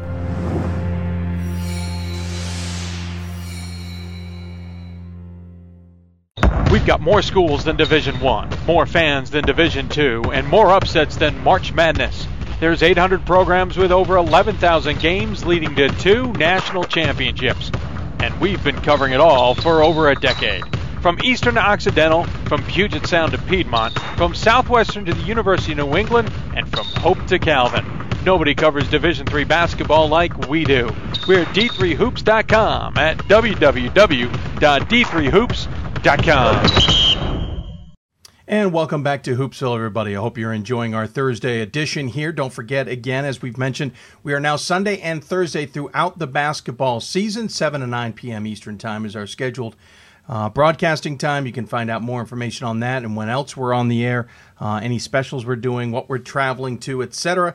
Just go to uh, Twitter at D3Hoopsville or hashtag Hoopsville. Email us, hoopsville at D3Hoops.com or on Facebook facebook.com slash hoopsville. You can also ask our guests questions. If you have guest suggestions yourselves, feel free to send them our way. Just got done talking uh, NYU women's basketball in the East region. Of course, on Thursdays we talk East, Mid Atlantic, uh, Great Lakes, a little bit of South region, and of course West region. So we'll go from the East region in women's basketball all the way to the other side of the United States and the West region And joining us on the Hoopsville hotline is Coach Michael Meek from the number 10th ranked George Fox women's basketball team. Coach, welcome to Hoopsville, sir. Uh, Dave, thank you for having me on today. Absolutely. Appreciate you taking the time. Team is off to another tremendous start. 11 and 0. I know uh, when I, 11 and 0, I should say, and 2 and 0 in the Northwest Conference. I know when we were Yeah. talking to uh, our, our good friend uh, in your radio broadcaster um, at the Las Vegas Classic, uh, he certainly was excited about the season. What's your take on the season so far?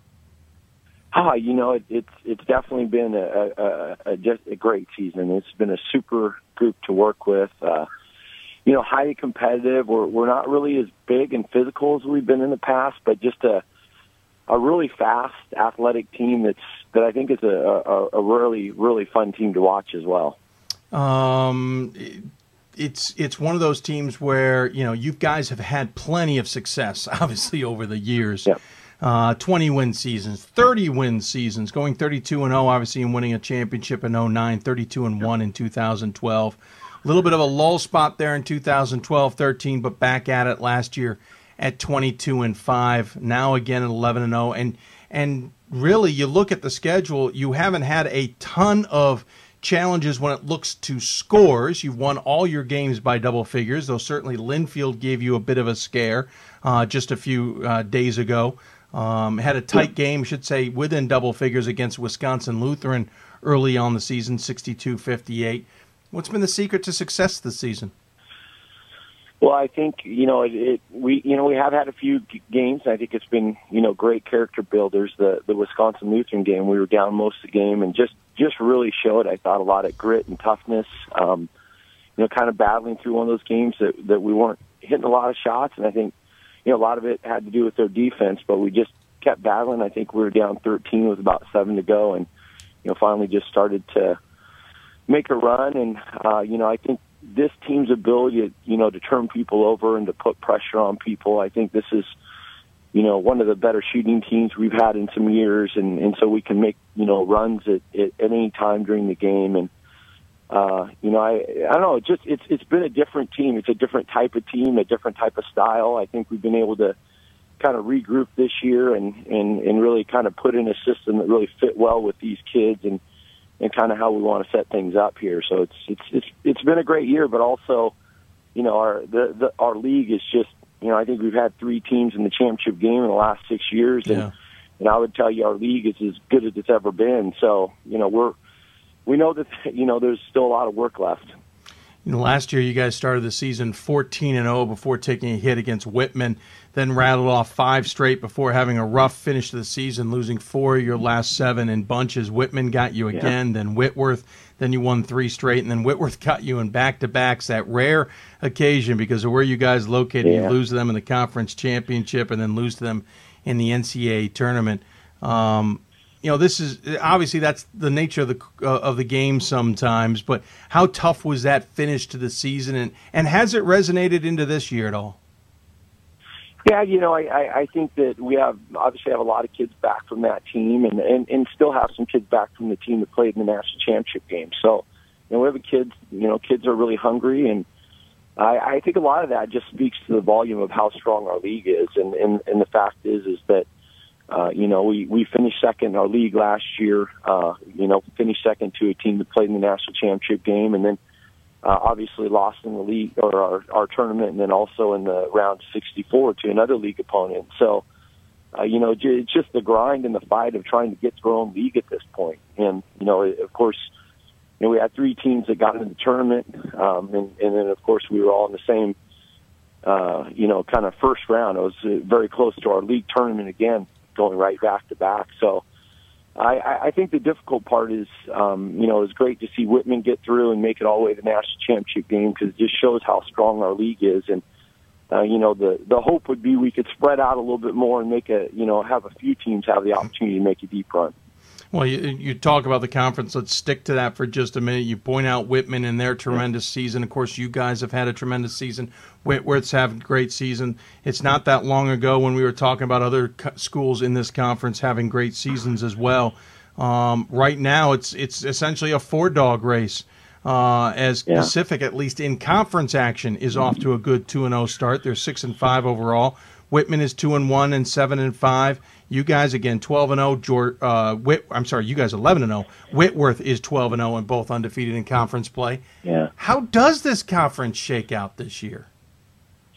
Man, I, I, I think it's you know you know we talked a lot about the teams that are up at the top, but I think even the even the teams that maybe are sitting at 0 and 2 right now or 1 and 1. I mean, any team on any night is capable, and I think that's the one thing that has really helped our teams make such deep runs is that it just prepares. You know, our league is so prepared when we get into the national tournament, and uh, you know, there's there's not a weekend and not a game that you know we we overlook. I mean, we feel like we have to take each game one at a time, and uh, I, I I really couldn't tell you. I mean, I could see this league going so many different directions this year. I think Whitman you know, who's who's sitting at I think two and one right now is is obviously a team that played in the national championship. They have one of the better players in the nation. That's a senior this year in point guard Heather Johns, and uh, you know UPS is you know their first loss was was to us this last weekend, and, and they're an outstanding team as well. Had a great non-league, and uh, so I, I I don't know I. I I really couldn't tell you. I mean, we're, right now, we're just taking one game at a time, and and know that if we can finish near the top, you know, we're going to be uh, you know, a contender to go deep into the tournament, and that's really what we're looking to do. Yeah, I mean, you look at your schedule coming up. You got Pacific Lutheran and Willamette this weekend. Then you've got the Whitman and Whitworth uh, duo, and of course that will be at home. How important is, yep. while you certainly are off to a two and zero start with wins over Linfield and Puget Sound, how important is it to keep it rolling and keep playing well before you have you know the the Wit uh, doubleheader coming up? Yeah, well, we're you know just I, I think this team in particular has really done a great job of taking every you know whether it's a game opportunity or even a practice opportunity is an opportunity to get better and improve, and and so we're we're going in this weekend like you know we're we're playing every game for the league championship, and um, so we're not treating any team or any opponent different than the next, and. Uh, you know, I feel like it's important that we're able to take this and, and get better, and you know, whatever whatever the outcome is of each game, uh, you know, we're just taking it as a new opportunity to improve. And uh, I, I, again, I, I feel like with PLU, they've they've really done some nice things, and um, you know, they graduate some good seniors, but came back and have some good wins this year. And and Willamette, I think, is off to the best start they've had in in probably the last decade. So. Um, you know, it is it is important to have a, a good weekend, um, but you know, to to get ready for the next one as well. But I, I, I don't honestly. I couldn't even have told you here until a few days ago who we even played after this weekend because we're just so kind of focused at one game at a time. So, what are the coaching conversations like when you guys, as a conference, get together? When you have the likes of yourselves and Whitman and Whitworth, who've had tremendous success, even Lewis and Clark, yeah. who's had twenty yeah. win seasons and the like. What are those conference? What are those conversations like amongst a group of teams and a group of coaches who have certainly seen quite a bit of success and raised raised the level of competition in this conference?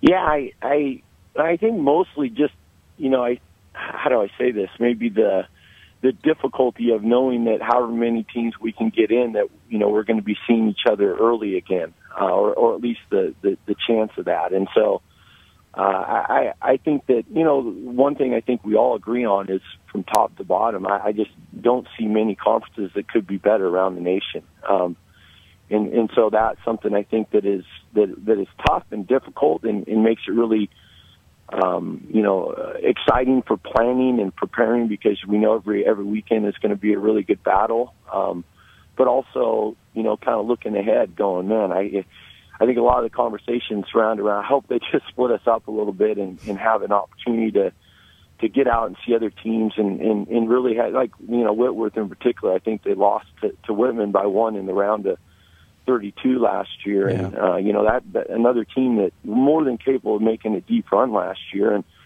You know, won, won our league tournament and, and then went to Whitman and lost by one in that round of 32. So, I, I think that's you know a lot of it. I think is is talked about that and, and and just what a great job so many coaches in our league are doing right now.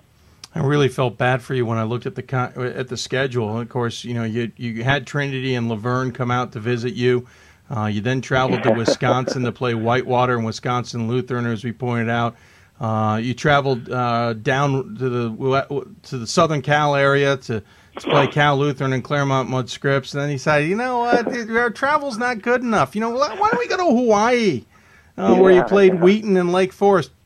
I really feel bad for you. You guys have had the short end of the stick in the in the uh, in the non-conference schedule, Coach. I mean, Hawaii. Who wants to go there? Yeah, yeah. Well, you know, they're they're that was tough. Yeah, you know. Uh, no, I you know I think our our kids really had a, a great time there, and you know able to do some things. But we we really do treat you know each game and each opportunity as a business and uh, a business trip and a, a trip that we're there to really take care of uh, the games first and foremost and. Uh, I, I will say that you know, in that term particular, obviously, there's some great things with it. But the the fact for us to try to get Division three opponents and, and try to get them to the Northwest is just so difficult. And uh, so we we do end up having to travel way more than we'd like to. I mean, I'd, I'd way rather have taken one or two of those trips and, and had them, you know, be at home more and be able to get our our. We just have a, amazing community support here and uh, just get more of those games here. But it's just the difficulty of that. I think that's another thing that that our league talks about is is just the the cost of us having to get D three opponents in, and to play them is just a, a you know really really tough for our conference being out here in the Northwest and, and so far removed from a lot of other leagues. And to translate that out, as a result, do you kind of then get the, the, the understanding of the challenge that the NCAA faces when trying to move you guys out of that island, um, per se, um, when it comes to the NCAA tournament? Do you guys then get that sense of appreciation of A, how much it's costing you, B, you know, how difficult it is to get those opponents to that you can understand the scenario, or do you kind of still kind of hit your head into the wall going, come on, break us up a little bit out here? Well, I you know I think you know we can all see what what you know what the reasoning or what is said you know about doing that, and I'm not you know in in that conversation, but Sure.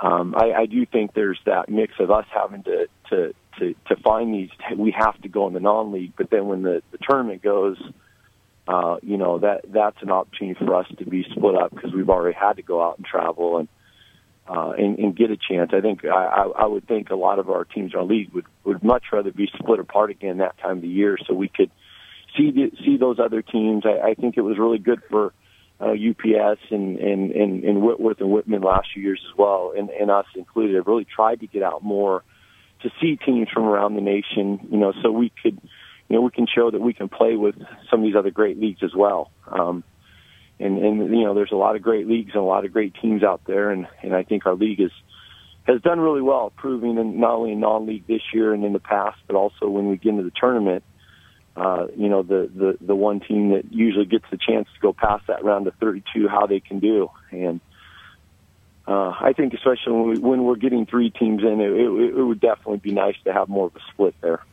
Uh, talking to Coach Michael Meek here, the number 10 George Fox women's basketball head coach. And, Coach, talking about travel, looking at your s- roster, you certainly have a plenty of Washington and Oregon uh, students. You have one from California. Got to point out the Soldotna, Alaska student, uh, only because I know how to say Soldotna. Uh, Julie Litchfield, your Yeah. freshman there. That's got to be a heck of a recruiting trip for yourself. Yeah, well, that that uh, you know, I, I think sometimes you get kids that that really have natural draws to our school and our university, and um, you know, she's been a great fit to our school. I, uh, you know, we've had other kids from Alaska in the past, but we're we're you know we're generally able to recruit Oregon, Washington well, and in this area, and that, you know that's where most of our recruiting comes from. I, I at least hope you're you're recruiting up in Alaska during the really nice summer months and not when the sun is barely up in the middle of the winter, especially in Soldotna. Yeah, exactly. Yeah. Looking at your team, listen, you've got two seniors on this squad, and certainly they're two of the biggest leaders, but you've got a lot of underclassmen stepping up as well. Uh, uh, Justine Brenner, 15.1 points a game. She's a junior. You then have Jamie Morris, your senior, and Lauren Colding, uh, Codling, I'm sorry, your senior, both 11 plus points a game. Then junior Sammy. And then, and then Go ahead. Dacia Heckendorf as well is our is our third senior. Thank you. Yeah. I, I yep, she's sitting there on the list. I just didn't spot her. But obviously, you've got this upperclassman leadership, but you've got underclassmen who are certainly f- comfortable with their role. This is the kind of season that can be magical as a result. Yeah, I, I you know we've had you know just such amazing depth the last few years, and uh, you know we graduated some great players, and but really felt like you know even going through the last couple of years with our practices and how hard our kids work and the competitiveness of this group. I mean, uh, you know, Jamie and Daisha are two kids that were a part of the the team that made a national championship run, and you know they're they're great leaders. Lauren is has been just a tremendous leader, and and, and you can see statistically just how many different things that she does. Oh, And She had a near triple double last game, and uh, so so you know this this senior class is just really stepping up to the challenges. And you know, I think we were picked fourth in our league, and in, in one that speaks of how good our league is, but also, you know, that that also fires them up too, and and, and they know that you know the type of group that we have coming back, and the type of competitors they are, and and uh, and then you know, like you said, I mean, we definitely have a great core of young kids that you know are, are going to be returning next year as well, and and are bringing great things to this group.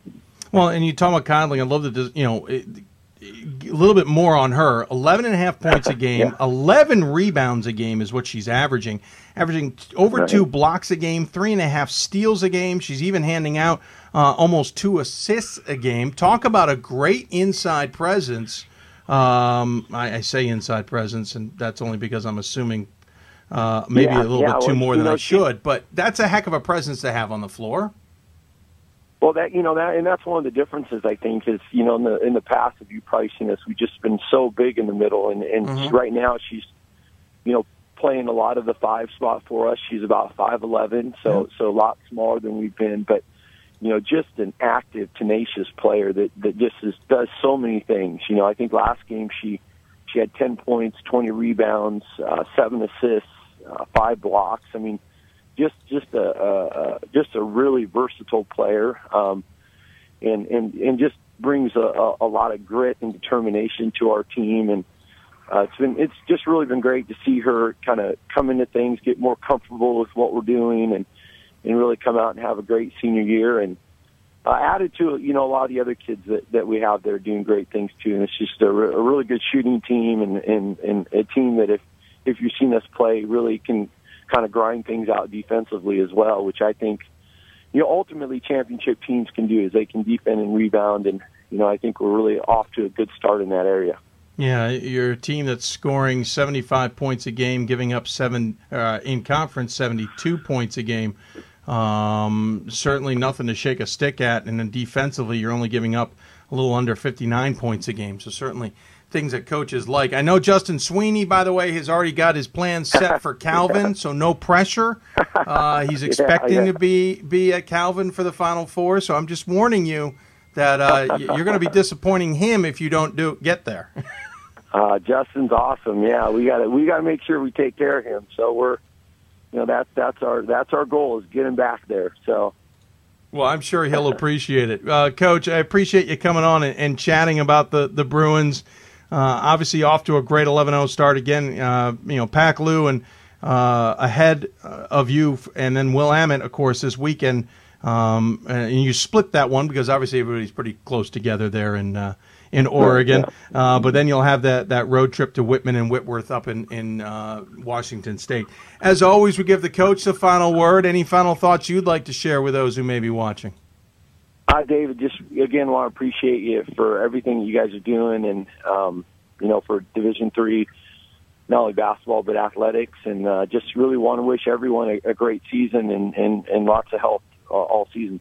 Very well said. Thank you, Coach, for tu- joining us, and we'll look forward to watching you the rest of the season, including the, in what is definitely a competitive Northwest Conference.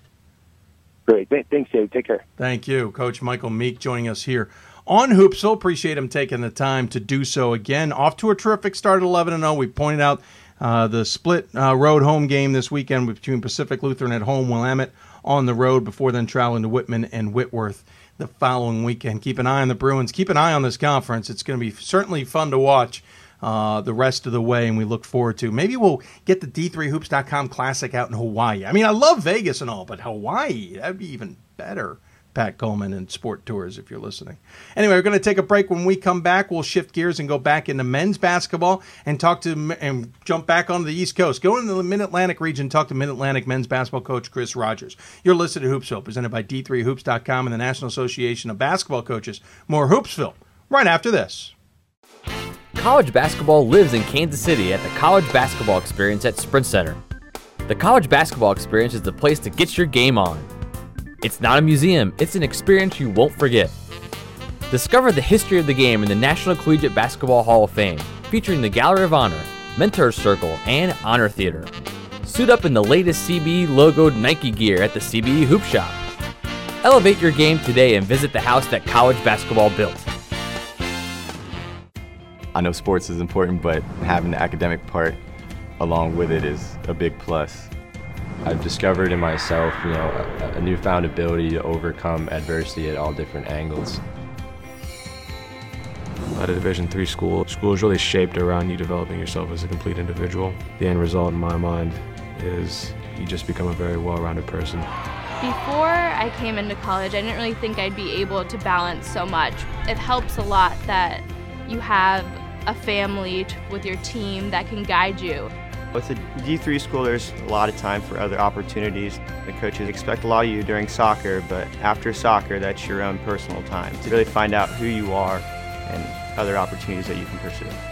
By balancing all of my interests, basketball, my leadership skills, and academics, I'm able to better prioritize my life and to manage it.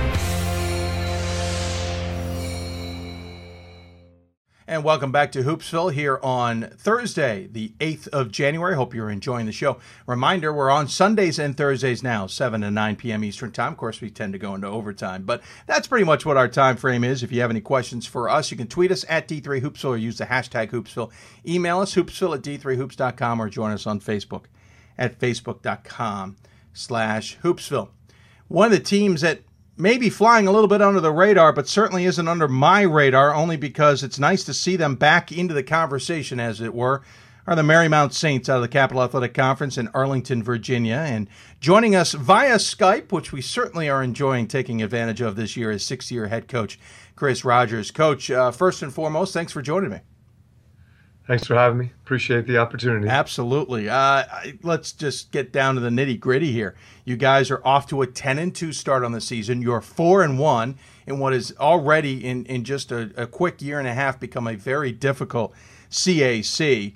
Um, this is a team that's 16 and 12 last year, kind of reemerged from a 7 and 18 season, 6 and 19, 6 and 19, 15 and 12. Marymount just hasn't you know, returned to its glory days, as it were, and I'm old enough to remember those pretty darn well. Um, but at the same time, I mean, ten and two on the season. Is this as good as you thought you guys would be at this point? I, I thought we had a chance to be pretty good. Um, we, you know, we finally. You know, it's it's been a process. We uh, when I got the job, we had seven seniors who were really experienced and and had played a lot of college basketball and um, we didn't have any. We, we had one. We got one freshman. I got the job really late, and, and there was one freshman, and uh, some guys in between, and then. You know, we, we were up and down that first year, and then after that, you know, there were a lot of changes going on, and um, and a lot of changes in the program and at Marymount, and, and so it has taken some time, but through the course of the last three years, you know, we finally have some seniors played a lot of college basketball um, some juniors, some sophomores who have played, and now a you know a, we have continuity basically. So it's taken some time, and uh, I expected us to be successful this year. I wasn't sure how successful. Obviously, I'm really happy with where we are right now. I'm not satisfied, but I, I did expect us to be competitive. You know, the CAC is a very competitive conference, but I did expect us to be, you know, to have the success that we're having. I just wasn't exactly sure where we would be at this point. So you know, I'm happy where we are, but not you know not satisfied yet. Well, uh, you start the season with a win over Roanoke, a team I've had my eye on because Page Moir seems to have. Uh, gotten his team to reemerge into the ODAC conversation and was a big win, 86-57. That got my attention. Got a win over a Rhode Island college team, certainly under a new head coach, but still talented. You beat Southern Vermont by a few points. Uh, Shannon, uh, uh, Southern Virginia, you played the Southerns there for a bit, uh, yeah. gave you a hard time, but you were able to come out with a win. Then you get a nice solid win over Wesley. You get a nice solid win over St. Mary's. You trip over Lynchburg, but then re- recover. And of course, you play Roanoke a second time. I'm sure you and Page are b- best of buddies now. But yet, Yeah, you- we tried to avoid that. yeah. That yeah. was- But you follow up with a win there. Mary Washington, which you know everyone knows is probably better than its record, trips you guys up, but then you respond with a big win on the road last night at York. What I'm noticing is when you guys hit a rough spot, you've been responding, and that's usually what I hear coaches say is the biggest key. Yeah, I just these last couple years, we just didn't have any upperclassmen. In fact, you know, two years ago we had one senior. Um, last year we had one senior, and prior to that, those guys didn't have any upperclassmen to really lead the way. We had two guys that were great kids, good for our program, but they had transferred in and were the only other two seniors, so they'd only been in the program for a year. Um, so there just wasn't a lot of older guys, guys for guys to learn from. So the, the the the easiest thing I can say is is we have talented guys who are now mature and are showing some discipline, and and that's why I think we're bouncing back a little more quickly. Um, you know, Lynchburg's really good. I don't, I, and I know you know, Mhm. Dave. I mean, Lynchburg, I think, has three losses, maybe four, but they lost to Macon by one, uh, Stockton by one. Um, I mean, they're good and they really defend. And Mary Washington is absolutely better than their record. Um, I, I told my guys that, uh, you know, but they're college kids. I don't know if they believe me. and, um, and, and, and Mark, he, he, he coached a really good game. Uh, but yeah, they're pretty talented. They're gonna they're, they're gonna give people in, in the CAC a lot of problems. So in the second half of the Mark, season, Marcus is the is the uh, the the uh, key there. You know they're better because he's the head coach. Granted, they've gone through a lot in the last year, so I don't think expectations were that high, but they're still tough. When I look at your squad, you certainly have a lot of upperclassmen. You also have a lot of youth on this squad. This seems like the perfect year for transition. Uh, if you guys want to keep this running, as it were, you've got a number of seniors, but you've got so many guys underneath who are gaining that experience and seeing what winning is like uh, once again at Marymount that it, it makes it seem on paper like you can continue this trend, as it were. Yeah, I hope so. You know, I mean, the biggest difference is that we have some depth and our practices are pretty competitive. I mean, you know, we mix up the teams every day, and on any given day, a single guy can go off in practice, and, and you know, and, and, and there's never any, there's no blowouts in practice, whether it's in a drill or it's, it's competitive. So to be able to have that in practice, to be able to have young guys who aren't afraid and can step up, and have the older guys who don't really, you know, want the younger guys to be successful in that sense, you know, in that specific drill or or whatever. That's been the biggest key. We've had some freshmen play unbelievable, especially early on our tip-off tournament, and then you know they've been able to then you know they've kind of regressed the mean a little bit. I mean, it was tough to keep up the level that they were playing at, but they've been able to actually stay consistent as freshmen, and and, and our upperclassmen have kind of built steam. And we have some talented kids. You know, I mean, we have like so you're right. Uh, We have the formula. I have talented kids who work hard. I have good assistant coaches, and uh, you know, and, and we've been able to we've been able to avoid some injuries and, and things like that. So yeah, so I think, you know, these guys are learning from the older guys, which this is what the older guys didn't have, which is, you know, uh, what maybe took the made made this take so long, at least in my mind, because every coach is impatient, but they have older guys who are doing things the right way, and they're becoming accustomed to winning, at least right now, right away. And uh, so, yeah, I hope we can keep it rolling. Talking to Chris Rogers, head coach for Marymount. Again, team is off to a 10 and 2 start, 4 and 1 in CAC play. And we talk about this team. You're led by two seniors, of course.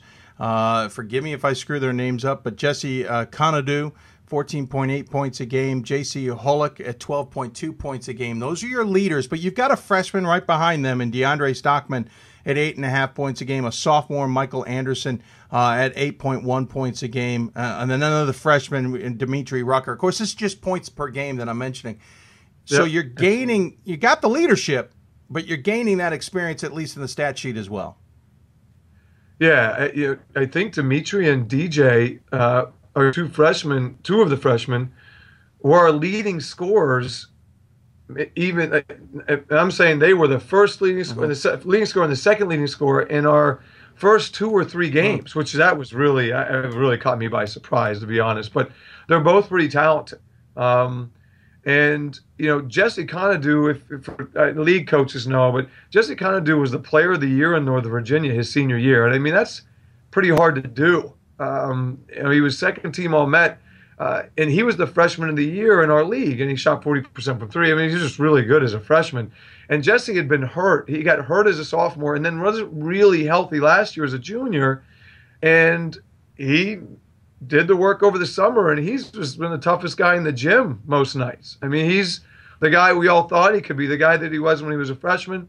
Um, J.C. Hollick, you know, there's not too many times where you get a 6'9", 250 pound kid that has good hands that can run up and down the floor. Uh, so we're pretty fortunate with him. And we have other guys making contributions yeah, as far as points. Michael Anderson is a tough kid. Um, he really competes, knows how to play. Um, you know, uh, we have another freshman who starts for us who doesn't score, but is probably one of the best defensive freshmen I've ever coached. And this is, I think, my 16th year coaching in college. Uh, Alex Danko, who's a, uh, from South Jersey, is from PVI in South Jersey. Um, and then we have another senior who starts for us who just does everything. He leads us in assists and was a second team All WCAC AC guy, Antonio Rouse, who can pretty much go off at any time, but just does all the dirty work. So we have a really good mix. And there's other guys that just mix in and fill gaps. I mean, we were down when we were in Daytona. Um, DeAndre Stockman got hurt against Maryville, and we brought in, you know, Danny Ferry, who's a junior.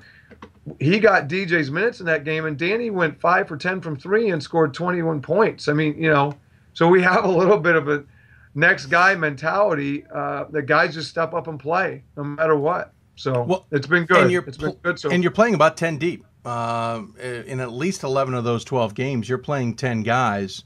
Um, clearly, you're willing to go deep on the bench, and you know other guys. Everybody on your roster has pretty much seen time at some point or another. But you're going ten deep almost every game. You know that's got to be a blessing as well. Yeah, and, and, unfortunately too, we had a, a, kid who didn't play in the first semester, who probably would have started at the four for us. He's finally healthy now, and he got to play a little bit last night, and he played all right. So I, I mean, I was excited. Rick Narcissus, who's a who's a junior from uh, Silver Spring. I, I mean, so I'm, you know, it's great to have him back because he really competes, and I mean, he, he he can do a lot of things. He, he guards, but he can and he can guard anybody. He can guard a point guard. He can guard a post. So hopefully he gets back in shape. He's not quite in shape yet, but you know he looked good last night, and um, you know he'd be a bonus if he, if he gets healthy and and kind of gets you know get he can brush the rust off a little bit. It, it, will be good for us. Looking at this roster too, I'm starting to see uh, maybe a little bit of an expansion, as it were, into your recruiting area. I'm used to Maryland. I'm used to seeing Virginia, even maybe a New Jersey te- uh, guy on a Marymount squad. I'm not used to a Tempe, Arizona, a Queens, New York. Um, there was an, uh, a Cromwell, Connecticut. Yeah, St. Louis, Missouri. I, yeah, you know, Missouri, exactly. Uh, Cromwell. You, you're you're expanding things just a little bit. Is that is that by design or by happenstance? Well, no. I, well, two. I mean, you you're, you're, from the area, and you know, I mean, we're 15 minutes from Reagan from Reagan National. Nice. You know, and Dulles and BWI are close. I think DC is an appealing place uh, to kids to go to school. Um, and you know, uh, my previous job, I, I worked at Franklin and Marshall, and um, I, you know, my last year there, I think our starting five was from from St. Louis, Orlando, Texas, uh, New York, New Jersey. I, we were there from all over the place, um, and I, I, don't know. I mean, I just I at, at Franklin Marshall, I was able to develop a lot of contacts, um, kind of na- you know, nationally, and um, I've been able to carry over some of it to here, you know, and actually it's been easier because it's so much easier travel wise and everything else, and it's a little more metropolitan area. Uh, believe me, we we're trying to do our best. There's a, there's a lot of schools in the area, and there's a lot of guys that are that are uh, and guys really work hard around here in good schools. So you know, we tried to expand our recruiting base to you know up the talent level, and, it, and it's worked so far. So um, hopefully we can keep doing yeah, that. Certainly has worked out nicely. Thank you for the segue, by the way. You mentioned your previous coaching job at Franklin and Marshall, where you were assistant under Glenn Robinson. You'll get to that in a minute, but you also were assistant under another great uh, Mid Atlantic coach, and Brad McAllister at Lebanon Valley. They're having a good start to the season as well.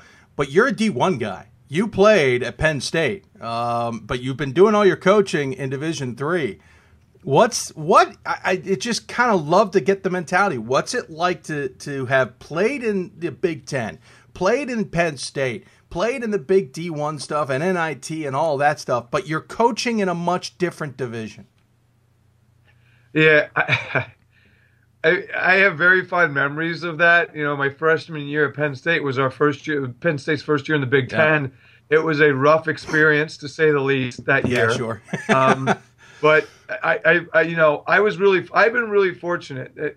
So just about the whole coaches I've been, uh, uh, you know, uh, exposed to. I mean, uh, you know, Bruce Parkhill, who was my head coach at Penn State when I got there, is no longer coaching, but was a very good coach. And our assistants at the time were Mark Schmidt, who's the head coach at St. Bonaventure, uh, Ed DeChellis, who's the head coach at Navy, um, Jerry Dunn, who was with the Knicks the last couple of years and now the head coach at Tuskegee, um, you know, and- Frank Haith, who was at Miami and at Missouri, and I think is now at Tulsa. Those were our assistant coaches.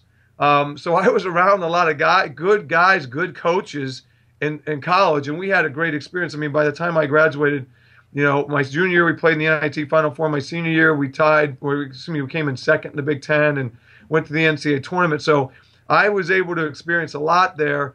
Um, but to be completely honest, I mean, basketball is basketball. I, I, you know, I mean, I, I, it's no different. We don't treat it any differently. You know, when we're upstairs, it's life or death, and, and it was the same way.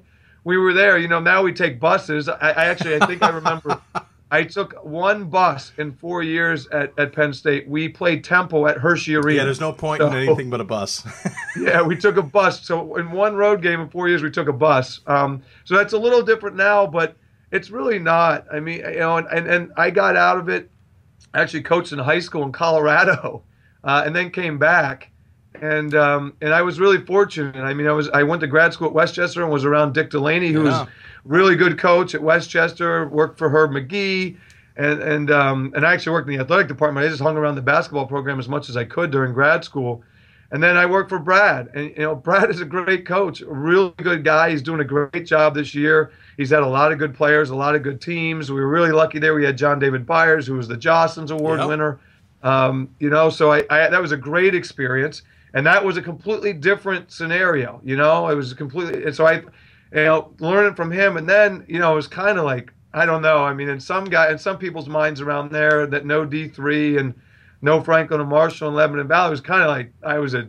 Was, I don't know if it was treason. Yeah, I was gonna ask. I mean, to, yeah, to go from there to there.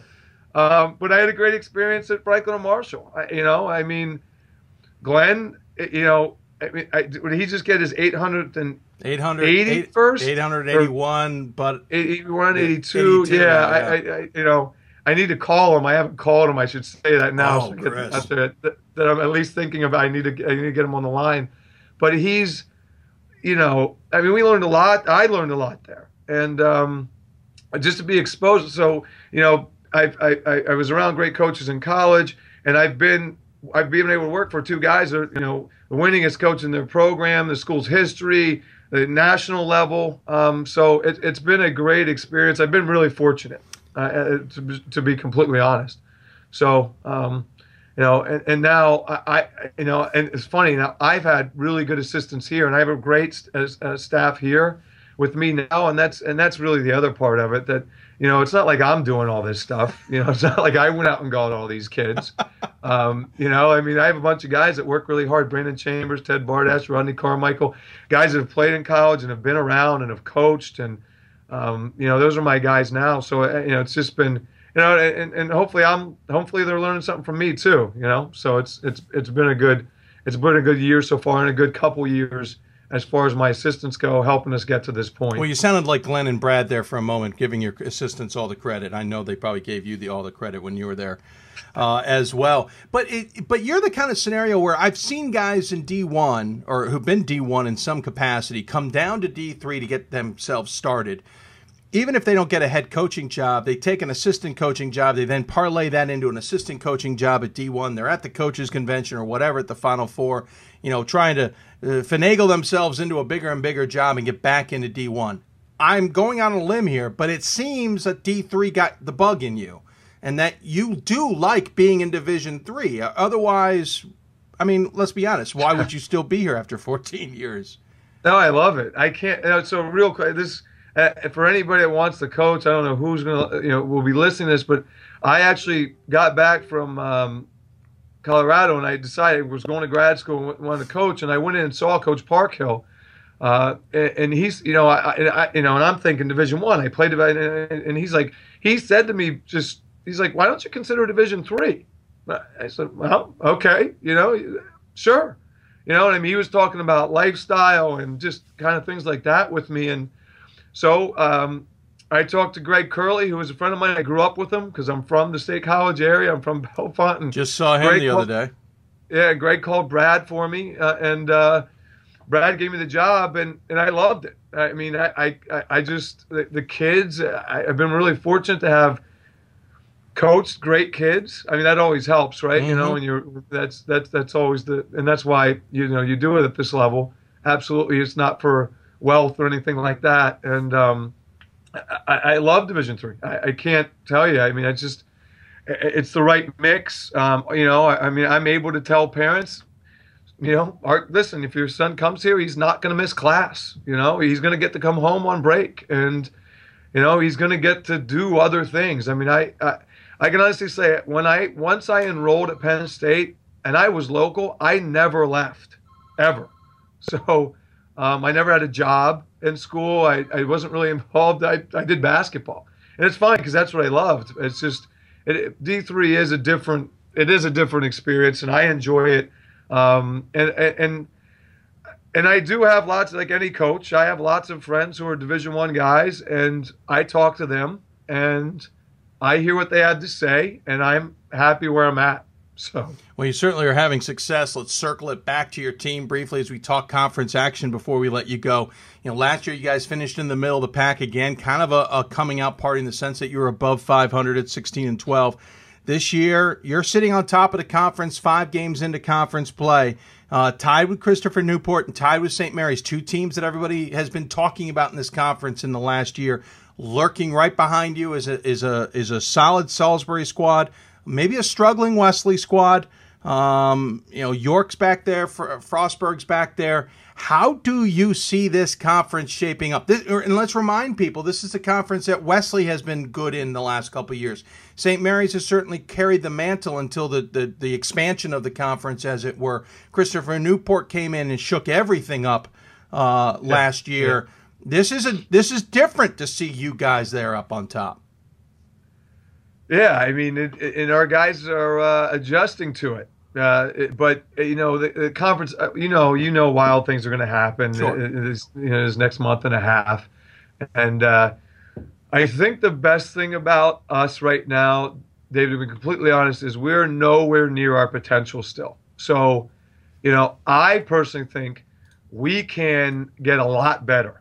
So, as a coach, that's both a good and bad feeling. Yeah. You know, that, you know, am I doing? Am I pushing these guys the way I need to be? Why aren't we even better than we are right now? But at the same time, there's a lot of room for growth. I mean, there's still we still you know all these guys, these the seniors that we have, Tim Briscoe and some of the other guys who don't play as much but do a really good job leading. They're getting better and better as leaders too. You know, but they're still growing in that role.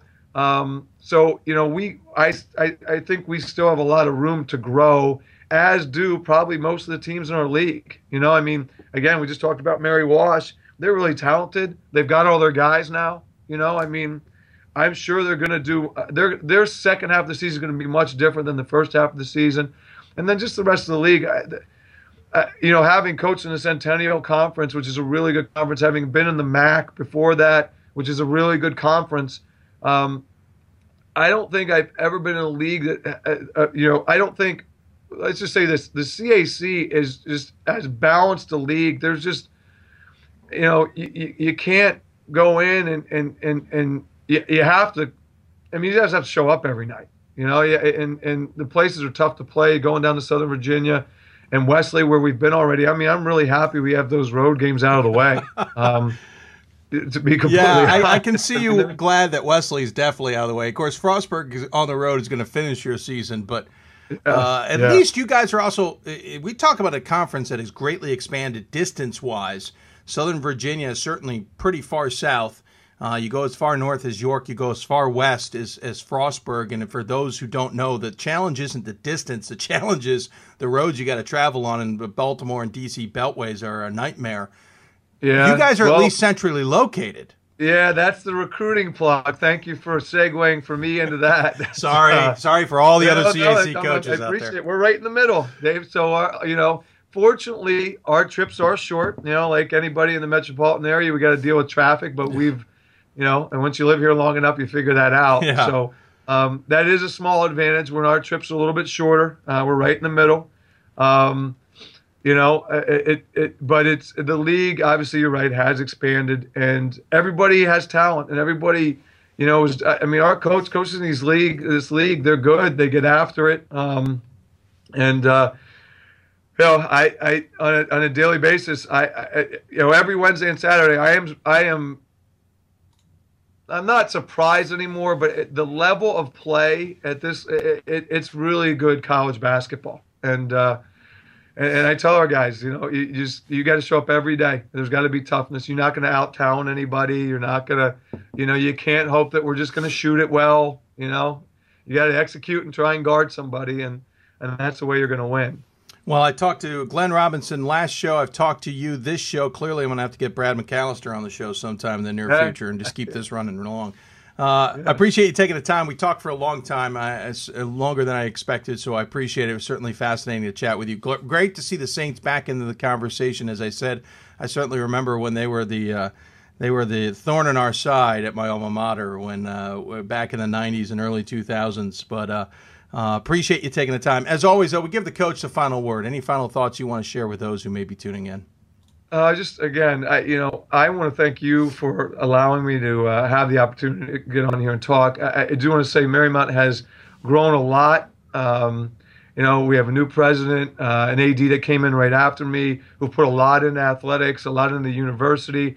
I know you're from the area. I think we're going to have the marquee building in Ballston in two years. So a lot of things are changing here, and I think that is part of why, you know, we have started to, you know, grow the basketball program and the athletic program in general. So I'm really happy about where we're at. Be working hard to keep it going, and uh, you know, just do our best down the stretch and uh, try to make uh, make a an impact, a, a consistent impact, um, and have a I should say a consistent presence in the CAC. So again, thanks, Dave. I appreciate it. Absolutely. Thanks so much for joining us. Uh, take care, and we'll look forward to watching the Saints and the CAC the rest of the season.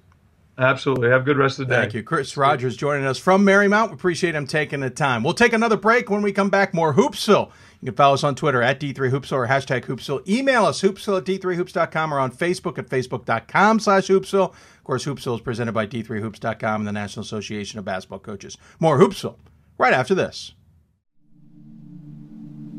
I used to never really talk. Ever. I was scared and shy. Uh, It was hard to look at people's faces. Uh, I was afraid if I said something wrong, everyone would laugh at me. But then I started to play golf with Special Olympics. I made friends and won lots of gold medals. But I learned more than just playing golf. Special Olympics helped me to find my voice.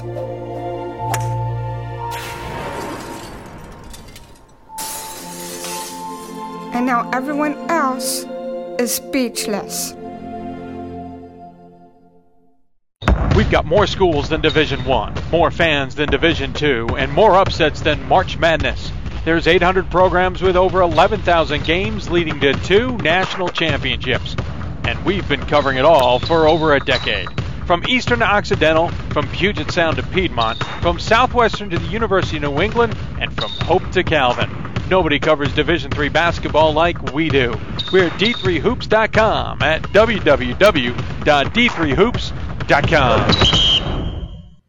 And welcome back to Hoopsville, everybody. I uh, hope you've been enjoying the show. I want to thank all of our guests here on the show tonight. Craig Carse from Hardin Simmons, his team now playing, and in late in the first half, They lead, lead LeTourneau 26 15. I Also, want to thank um, uh, Marietta men's basketball coach uh, John Vanderwall as well. Of course, NYU women's basketball coach Lauren Hall Gregory.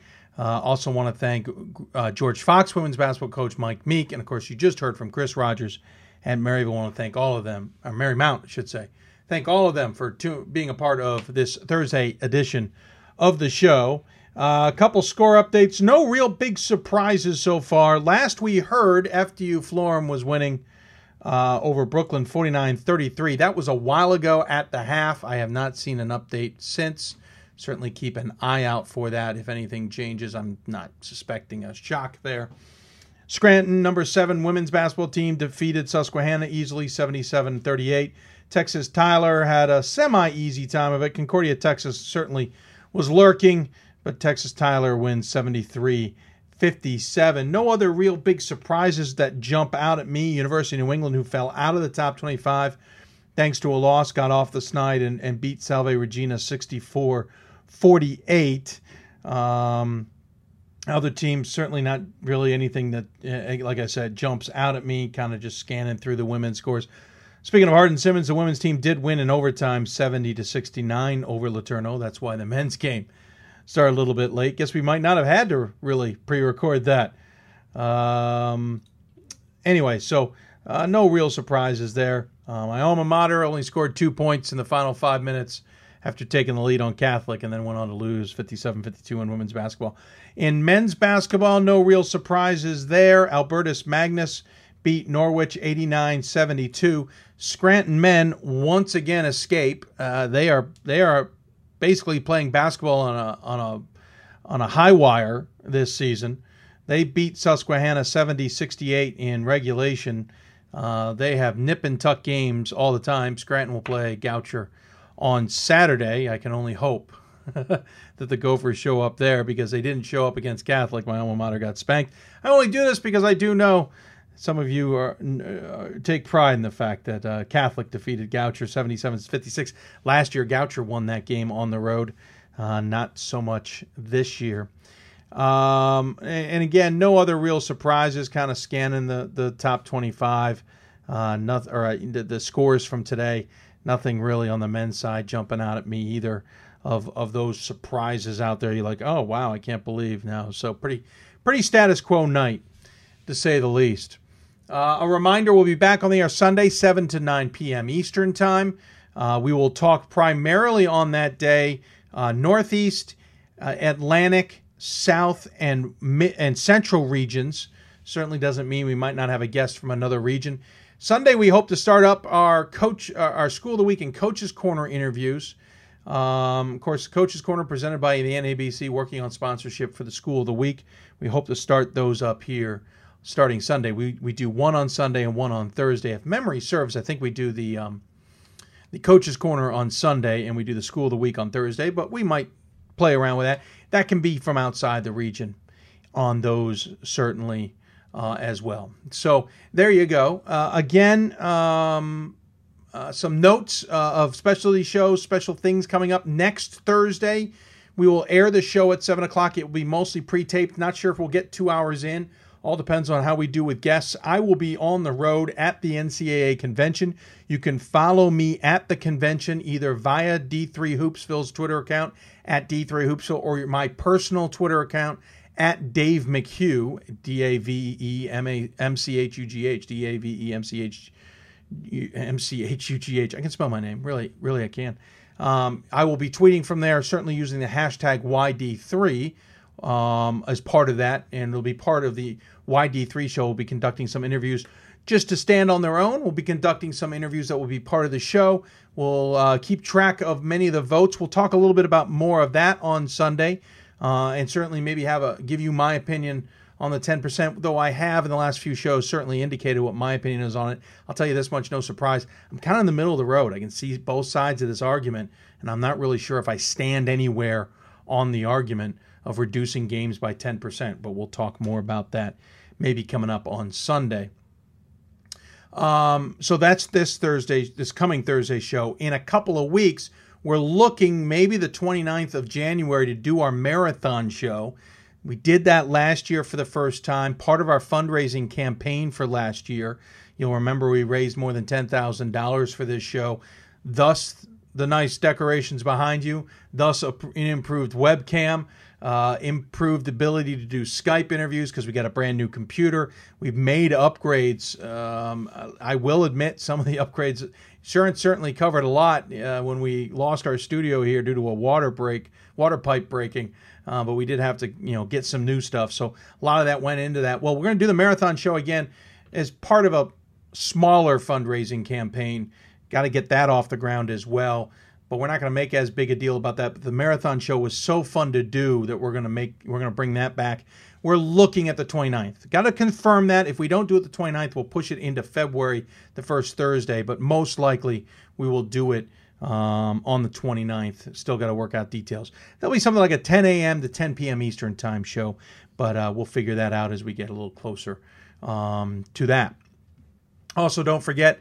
Um, uh, well, we will be on the road coming up in a couple of weeks. So this Thursday coming in a week, we'll be at the NCAA convention. The following week, we'll either be live with a show on Thursday, most likely, or we may change our plan. Who knows? This is still got to be worked out with family and such.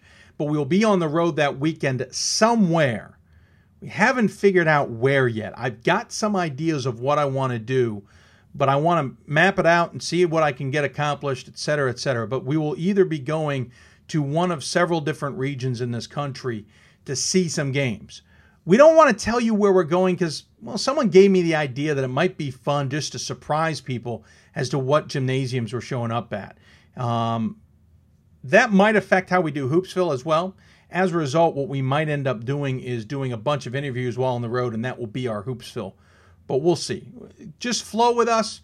Give us time. We're trying out some new things. We want to see how it all comes together et cetera, et cetera. So follow us on Twitter at D3Hoopsville or using the hashtag Hoopsville. Follow us on Facebook, facebook.com slash Hoopsville. Also, if you follow us on Twitter, you'll see a story I retweeted earlier today um, from LeTourneau. Um, a pretty cool story um, about their men's basketball program and one of the players on it. Certainly worth uh, checking out and, and watching, uh, or reading, I should say. I've gotten about halfway through it and already thoroughly enjoying it. So get a chance, go and check that out. Um, and so on and so forth. So there you go. That's another show here on Thursday. Again, want to thank our guests from Marietta men's basketball, Hardin Simmons, and Marymount men's basketball, and of course NYU and George Fox women's basketball. If you have an idea of a school the weak candidate, some school that surprises everybody, maybe does really well, something along those lines, um, tweet us, email us, Facebook us. Let us know who you think should be on the show for that segment. If you'd like to help decorate our studio, you can see a little bit more of it today. Um, put stuff on the bookshelf. We're going to get shirts hung up eventually here as we figure this all out. If you want to see a shirt behind us or something from your school, send it to us. Email us. We'll give you information on how you, you can send it to us to be part of the show. We'll start rotating stuff if we get enough in the background to do something with it. I think that should do it for now. Thank you again for tuning in. Certainly appreciate your patronage. Uh, well into overtime here. We don't always go into overtime. We just happen to do so today. Again, Twitter at D3Hoopsville, hashtag Hoopsville, Facebook.com slash Hoopsville, and email us at Hoopsville at D3Hoops.com. This presentation is uh, done by DMAC Productions and D3Sports.com. All rights are reserved, and you cannot use this without express written consent and approval from moi. Um, as we send you off, get that final score FDU Florham over Brooklyn 81 59 in women's basketball.